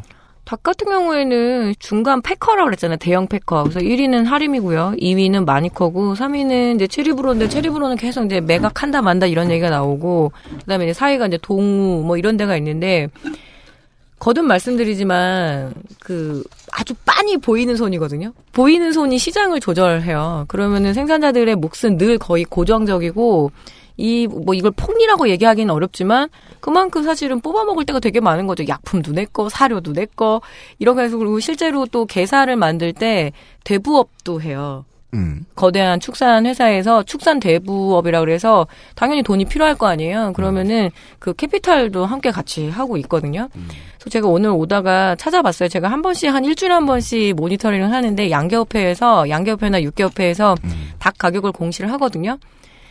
재밌는 건 뭐냐면 대중소 대라는 거는 1kg이 넘는 10호닭 네. 1kg 훨씬 넘는 거를 대닭이라고 그러고 그다음에 중닭이라는 게 보통 이제 8호닭을 얘기를 해요. 그러니까 850g에서 뭐 800g 그리고 작은 닭 삼계탕용 닭 있죠. 그거는 한 뭐 한 700g, 600g 그러는데 가격은 어떨까요? 대짜도 1,000원, 중짜도 1,000원, 소자가 오히려 1,100원. 왜, 웬 거예요? 시장은요, 크다고 해가지고 가격을 더 내는 게 아니에요. 우리나라의 치킨 시장, 그러니까 우리나라의 닭 시장은, 육개 시장은 치킨이 결정을 하는 거예요. 음. 치킨 사이즈가 결정을 한 거죠. 요리라는 거는 엄연한 절차를 밟아야 갑자기 큰다고 했다고 좋아할 것 같아요? 튀기는데 오래 걸려요. 음. 입이 딱 8.5 혹은 이제 11, 10호닭에 딱 맞춰져 있는데 갑자기 우리나라가 닭을 조금 더 크게 키웠습니다. 1.5kg짜리 닭을 갖다 주면 시장이 교란돼요. 그래서 닭 크기가 그렇게 시장가에 크게 영향을 주지 않아요. 다만 의외로 왜 소자, 그러니까 왜 삼계닭이 더 비싸냐? 걔네들은 회전율도 되게 빨리 줘야 돼. 그리고 여름에 반짝 팔리는 거기 때문에 약간 리스크가 있어요. 그러니까 음. 대닭, 중닭 다 똑같아요, 가격. 어, 우리가 선호하는, 그러니까 한국 사람들이 유독 선호하는 닭의 크기가 딱 1kg, 그러니까 10호 닭이 좀 맞춰져 있거든요. 음. 그래서 우리는 이제 보통 소비자들은 막 분노하죠. 막 닭이 줄었다 어쨌다. 근데 그거 그거는 사실은 굉장히 일차원적인 얘기인 거고 시장이 10호 닭을 얼마나 사료를 효율적으로 먹여서 빨리빨리 회전시킬 수 있느냐가 중요한 거죠. 예. 허. 네. 어, 그리고 염지에 대한 질문도 해주셨죠? 아, 염지 아까 앞에 음. 좀 땡겨서 말씀드렸는데 음. 교촌치킨 로 예시를 드릴게요. 자, 저 오늘 다 같이 교촌치킨을 시키셔가지고, 어, 교촌치킨을 PPL하는 건 아닌데, 교촌치킨에 닭껍질을 다 벗기고 살만 드셔보세요. 양념이 안 돼 있어요. 교촌치킨은. 아, 그렇습니까? 예, 염지를 예. 안 해요. 예, 왜 그럴까요? 교촌치킨은 아주 독특한 자기네들만의 그 signature가 소스잖아요. 음. 오리지널 치킨. 네. 그래서 그 양념 맛으로 먹기 때문에 그 겉껍질에 있는 양념을 그 교촌치킨에서 후라이드 시켜보신 분 아무도 없지 않아요? 일단 전 아닙니다. 그, 그, 그런 엉뚱한 짓은 안 하잖아요. 교촌치킨 시킨다는 건 그 작게 토막 나가지고 아주 간장. 네, 간장 양념 그 음. 맛에 먹는 건데 교촌치킨이 그래서 염지를 안 해요. 어. 살짝 그냥 소금 간이나 아주 기본 간만 하는 건데 음. 나머지 닭들은 사실은 이 집에서 만드는 치킨 가끔 가다가 막 오버하고 그 에어프라이기라고 있었어요. 그 네, 네, 그죠. 나온 거. 그 요즘은 다른 데서 다 나와요. 예, 예. 그래서 에어프라이기에서 치킨을 한번 튀겼는데 진짜 그 맛 안 나온다니까요. 핵심은 염지 기술이에요. 그래서 제가 창업 설명회 많이 다면, 다니면 튀김 기술은 네. 배워요. 그냥 열심히 배우면 돼요. 그런데 음. 염지 기술은 완전 노하우예요. 음. 결론은 뭐냐면 자기만의 독특한 염지 비법이 있으면 그게 그 가게의 비법인데 음. 이것도 결국에는 식자재 마트에 가면 다 팔아요. 아, 네. 치카이드. 그렇죠. 그래서 네. 모든 해답은 우리 삶의 모든 해답은 하나로 마트에 있습니다. 예, 그래서 그 식자재 마트에 가면 치카이드 혹은 그 치킨 염지액이라 그래서 hot crispy는 거기다가 뭘 하면 되냐면 음. 케이준 파우더라고 있어요. 파프리카 파우더 그걸 조금 넣으면 돼서 집에서 아, 네. 정말 파는 치킨을 드시고 싶으시면 음. 그걸 사다가 네. 하시면 됩니다. 네. 예. 저는 그런 글 본 적 있는 것 같아요. 진짜 기성품들 중에 맛있는 요리 같은 것들이 어떻게 나오는지가 네. 궁금하면 왜 그 냉장고를 부탁해를 보면서 그 다른 어떤 셰프들이 하는 것도 보지 말고 네. 김풍 작가가 하는 것만 봐라. 아, 그죠. 완성품 엄청 때려붓고. 네, 맞아요. 예, 원래 다 그런 방식이다. 근데 아니 세상이 발전을 해가지고 만들어서 개발한 음식 자재들이 있을 거 아니에요. 네. 그걸 안 쓰고 하는 게 고수다? 아니죠. 저는 그렇게 생각하네요. 예. 소금으로 천일염으로 저 신안에서 나온 정말 햇빛에 말린 소금으로 아니면 막 흑염소들이 핥고 있는 암염을 네. 막 cliffhanger처럼 네. 긁어와가지고 닭을 한번 그 치킨집만큼 하려면요 써요 결국엔 소금이 아, 그쵸. 그만큼의 그 나트륨 함량이 높아지면 근데 이거는 과학의 결과잖아요. 음. 아주 비율을 0.001%까지 조율해서 거기다가 파우더 집어넣고 향신료 집어넣고 하는데 그거를 어떻게 이기겠어요? 그리고 음. 핵심 아까 말씀드렸잖아요. 수분을 잡고 있다고. 한번 코팅해주는 기능이 있어요. 치카이드 용액이. 음. 그래서 우리가 사 먹는 치킨은 퍽퍽하지 않은 거에 비밀이 염지에 있습니다. 저 이번에 그 친구들이랑 여행을 갔거든요. 네. 숙소가 조리가 되는 곳이었어요. 음. 그 친구가 편의점에서 뭘 몇 개를 사더라고요. 음. 야, 너 칼몬드 좋아하잖아. 칼몬드 하나 사자. 칼몬드도 사고, 음. 그리고 뭐 그 핫바용 햄 있죠. 네. 네. 그것도 사고 고추 참치를 사더라고요. 음. 그러더니 숙소에 가서 그 세 개를 다 때려붓고 볶는 거예요. 음. 핫바용 햄을 잘라서 넣고 볶고 음. 고추 참치를 넣고 거기다 칼몬드를 넣어서 막 볶는 거예요. 네. 완전 맛있어요. 괴식 아니 괴식. 생각해봐도 실패하긴 어려워 보입니다. 네. 네. 아, 그리고 그 다음에 하신 질문이요. 무게에 대한 얘기예요. 예. 최근 제가 거주하는 지역의 프랜차이즈 가맹점들은 몇 년 전에 이미 쿠폰을 없앴음에도 가격 인상 요인에 흡수가 안 됐는지 치킨의 양까지 지속적으로 줄이고 있습니다. 그리고는 사진을 두 장 보내주셨는데 이 사진만 보고 어느 브랜드인지는 알 수 없을 것 같아요. 음, 저는 알겠지만 말하진 않겠습니다. 어딘데요? 지금 이 그림으로 봐서는 아주 하얀 박스 쓰는 데가 원래 이거든. 그래서 아, 이건 이거 픽 처리를 해야 되는 게 사실은 지금 제가 이분한테 여쭤보고 싶어요. 음. 지금 제가 최근에 안 시켜 먹어봐서 모르겠는데 호땡 치킨이 엄청 그 두 마리를 할 수 있는 게 뭐냐면 두 마리 치킨의 비밀이 있죠. 당연히 작은 닭. 음, 네. 음. 작은 닭을 쓰고 830g에서 577g. 네, 지금 어쨌든. 음. 본인이 2017년 5월과 2017년 10월에 각각 사진을 찍으셨다면서 보내주셨는데 불과 5개월 만에 그 같은 종류의 닭 치킨으로 보이는 요리가 260g 정도가 무게가 줄었어요. 네. 이건 말이 안 되죠? 예. 음. 닭 자체가 적은 게 아니고 이게 조금 아쉽, 아쉬운데 한 마리 한 마리 튀긴다고 생각하시더라고요. 보통 소비자들은. 만약에 주문이 콜이 한 다섯 개 와요. 그럼 어떻게 할까요?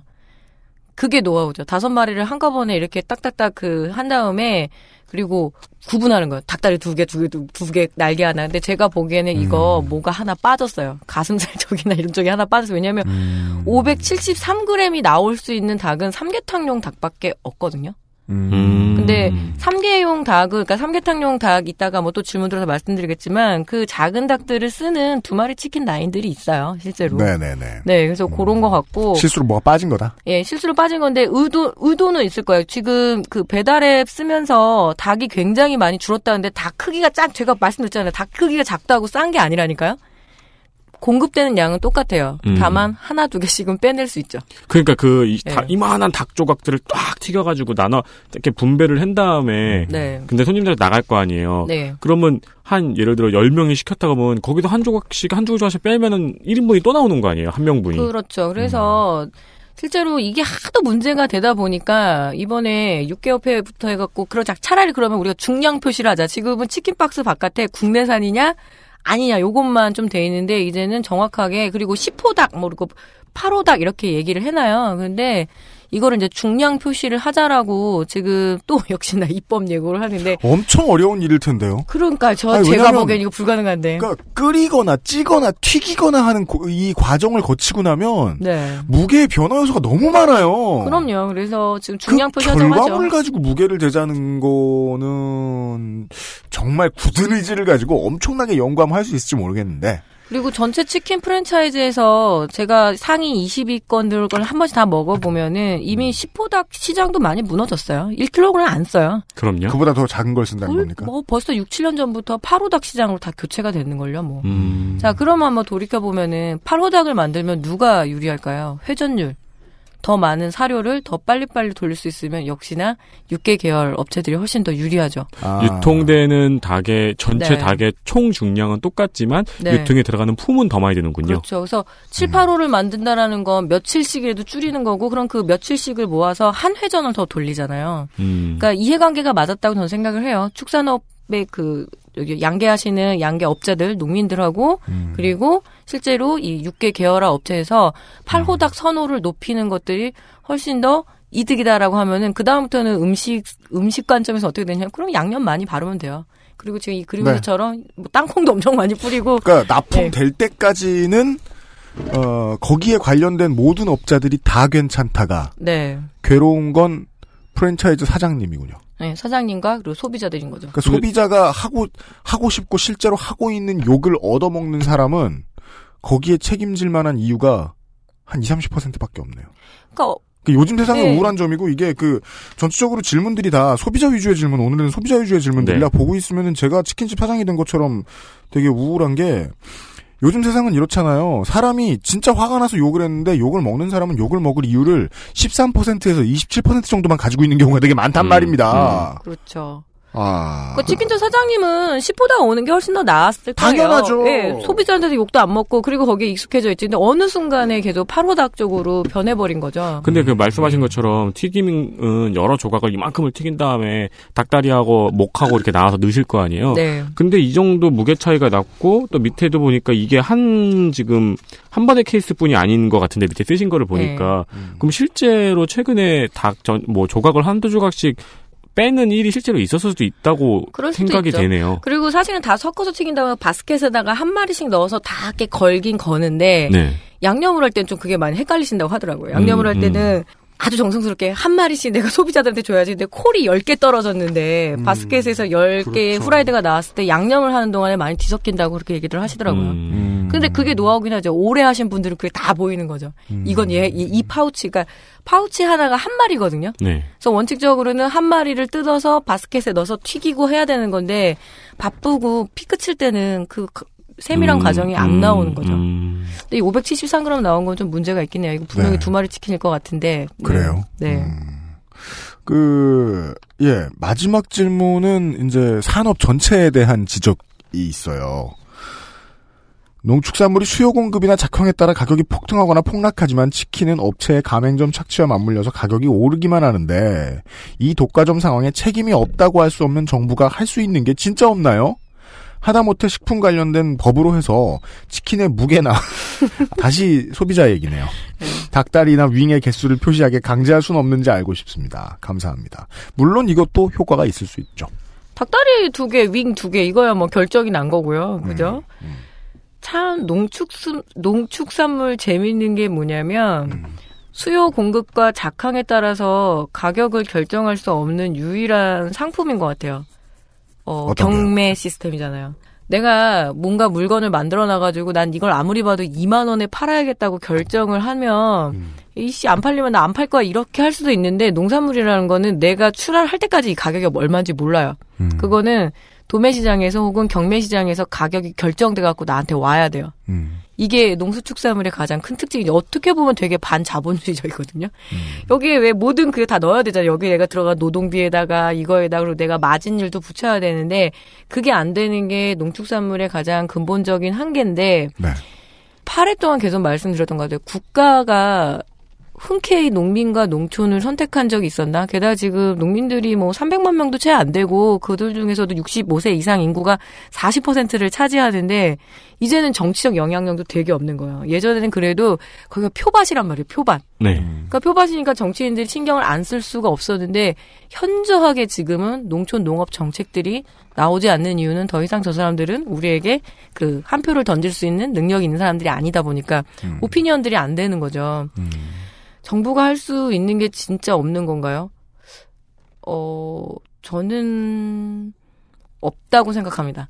그렇습니까? 특히 육계 시장에서는 이미 끝났다고 생각합니다. 왜 이렇게 8회 동안을 얘기하면서 음. 이야기한 말씀들은 뭐냐면 육계는 끝났기 때문에 그리고 치킨은 끝났기 때문에 그 다음 시장인 이미 50%의 그 장악률을 보이고 있는 삼겹살 시장만이라도 좀 방어하고 싶은 게 실제로 어 농축산인으로서 말하고 싶은 거죠. 음. 삼겹살까지는 내어두지 말자라고 하는데 벌써 아름아름해서 50% 정도가 기업에서 다 키우거든요. 닭은 이미 빼앗겼다. 닭은 빼앗겼죠. 92%가 수직 계열화가 완료가 되는데 거기에 무슨 우리가 아무리 뭐 삼성에 개입을 하고 싶어서 삼성 반도체 시장에 문재인 정부가 막 들어갈 수 없는 것처럼 그렇죠.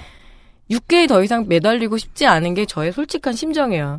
그러니까 제가 한번 칼럼 썼던 제목이 뭐냐면 치킨은 삼겹살의 미래다. 삼겹살마저도 이렇게 농민들이 했던 것 했던 영역의 일들을 기업들한테 또 내어줄 거냐 이미 우리는 치킨에서 배우지 않았냐 이 얘기를 하고 싶은 거지 닭에 막 개입하고 싶다 이러니까 이건 사실 제가 이 질문에 답을 못 하겠더라고요. 그러니까 이미 국내 시중 유통되는 90%의 닭이 대기업 소유의 닭이라는 게 문제인 거잖아요. 예, 사실 네. 100%라고 봐도 무방하죠. 음. 네. 필드에서 보고 온 사람이 이제 안 된다고 말씀드렸을 때는 포기하시라는 뜻이 아니고요. 네. 좀 어느 정도 그 억울함에 대해서는 알아주고 그 삼겹살 정도 방어해 볼까요? 아직 50%가 남았으니까. 예. 음, 그러니까요. 할 수 있는 걸 알아봐야죠. 음, 정부는 어, 지난 한뭐한한 10년 20년 사이에 양계 농민들은 사실상 져버렸다. 정확하게 말하면 1983년부터 내다버렸다고 보시면 돼요. 예. 그, 그리고 다시 되돌릴 기회들을 거의 다 놓친 것 같다. 네. 다 놓친 것 같다. 그렇죠. 네, 알겠습니다. 네, 아, 이런 질문들이었습니다. 첫 시간은. 아까 듣다 보니까요. 음, 그럼 우리는 다음에는 돼지고기 얘기를. 또 하는 건가? 내가. 아니요, 아, 제가 네. 사석에서 여쭙겠다고요. 사석에서. 아니요, 이 사석에서 엽죽게 돼도 그 계기는 항상 이 노, 녹음 중간에 마련이 돼요. 여태까지 파- 안 넘어가신 적이 없었어. 근데 아, 조성주 소장이 드라마 이랬을 그럼 드라마 이런 것처럼 삼겹살 프랜차이즈 시장 되게 많이 많아지잖아요. 그게 네. 뚜렷한 현상이죠, 사실은. 알겠습니다. 예. 아, 한 시간 동안 질문해주신 많은 분들 감사드리고, 막판에 이름 안 써주신 이분께는 제주 팜플러스에서 푸른액 세트를 선물로 드리겠습니다. 감사드리고, 내일 이 시간에 남은 질문들로 만나 뵙죠.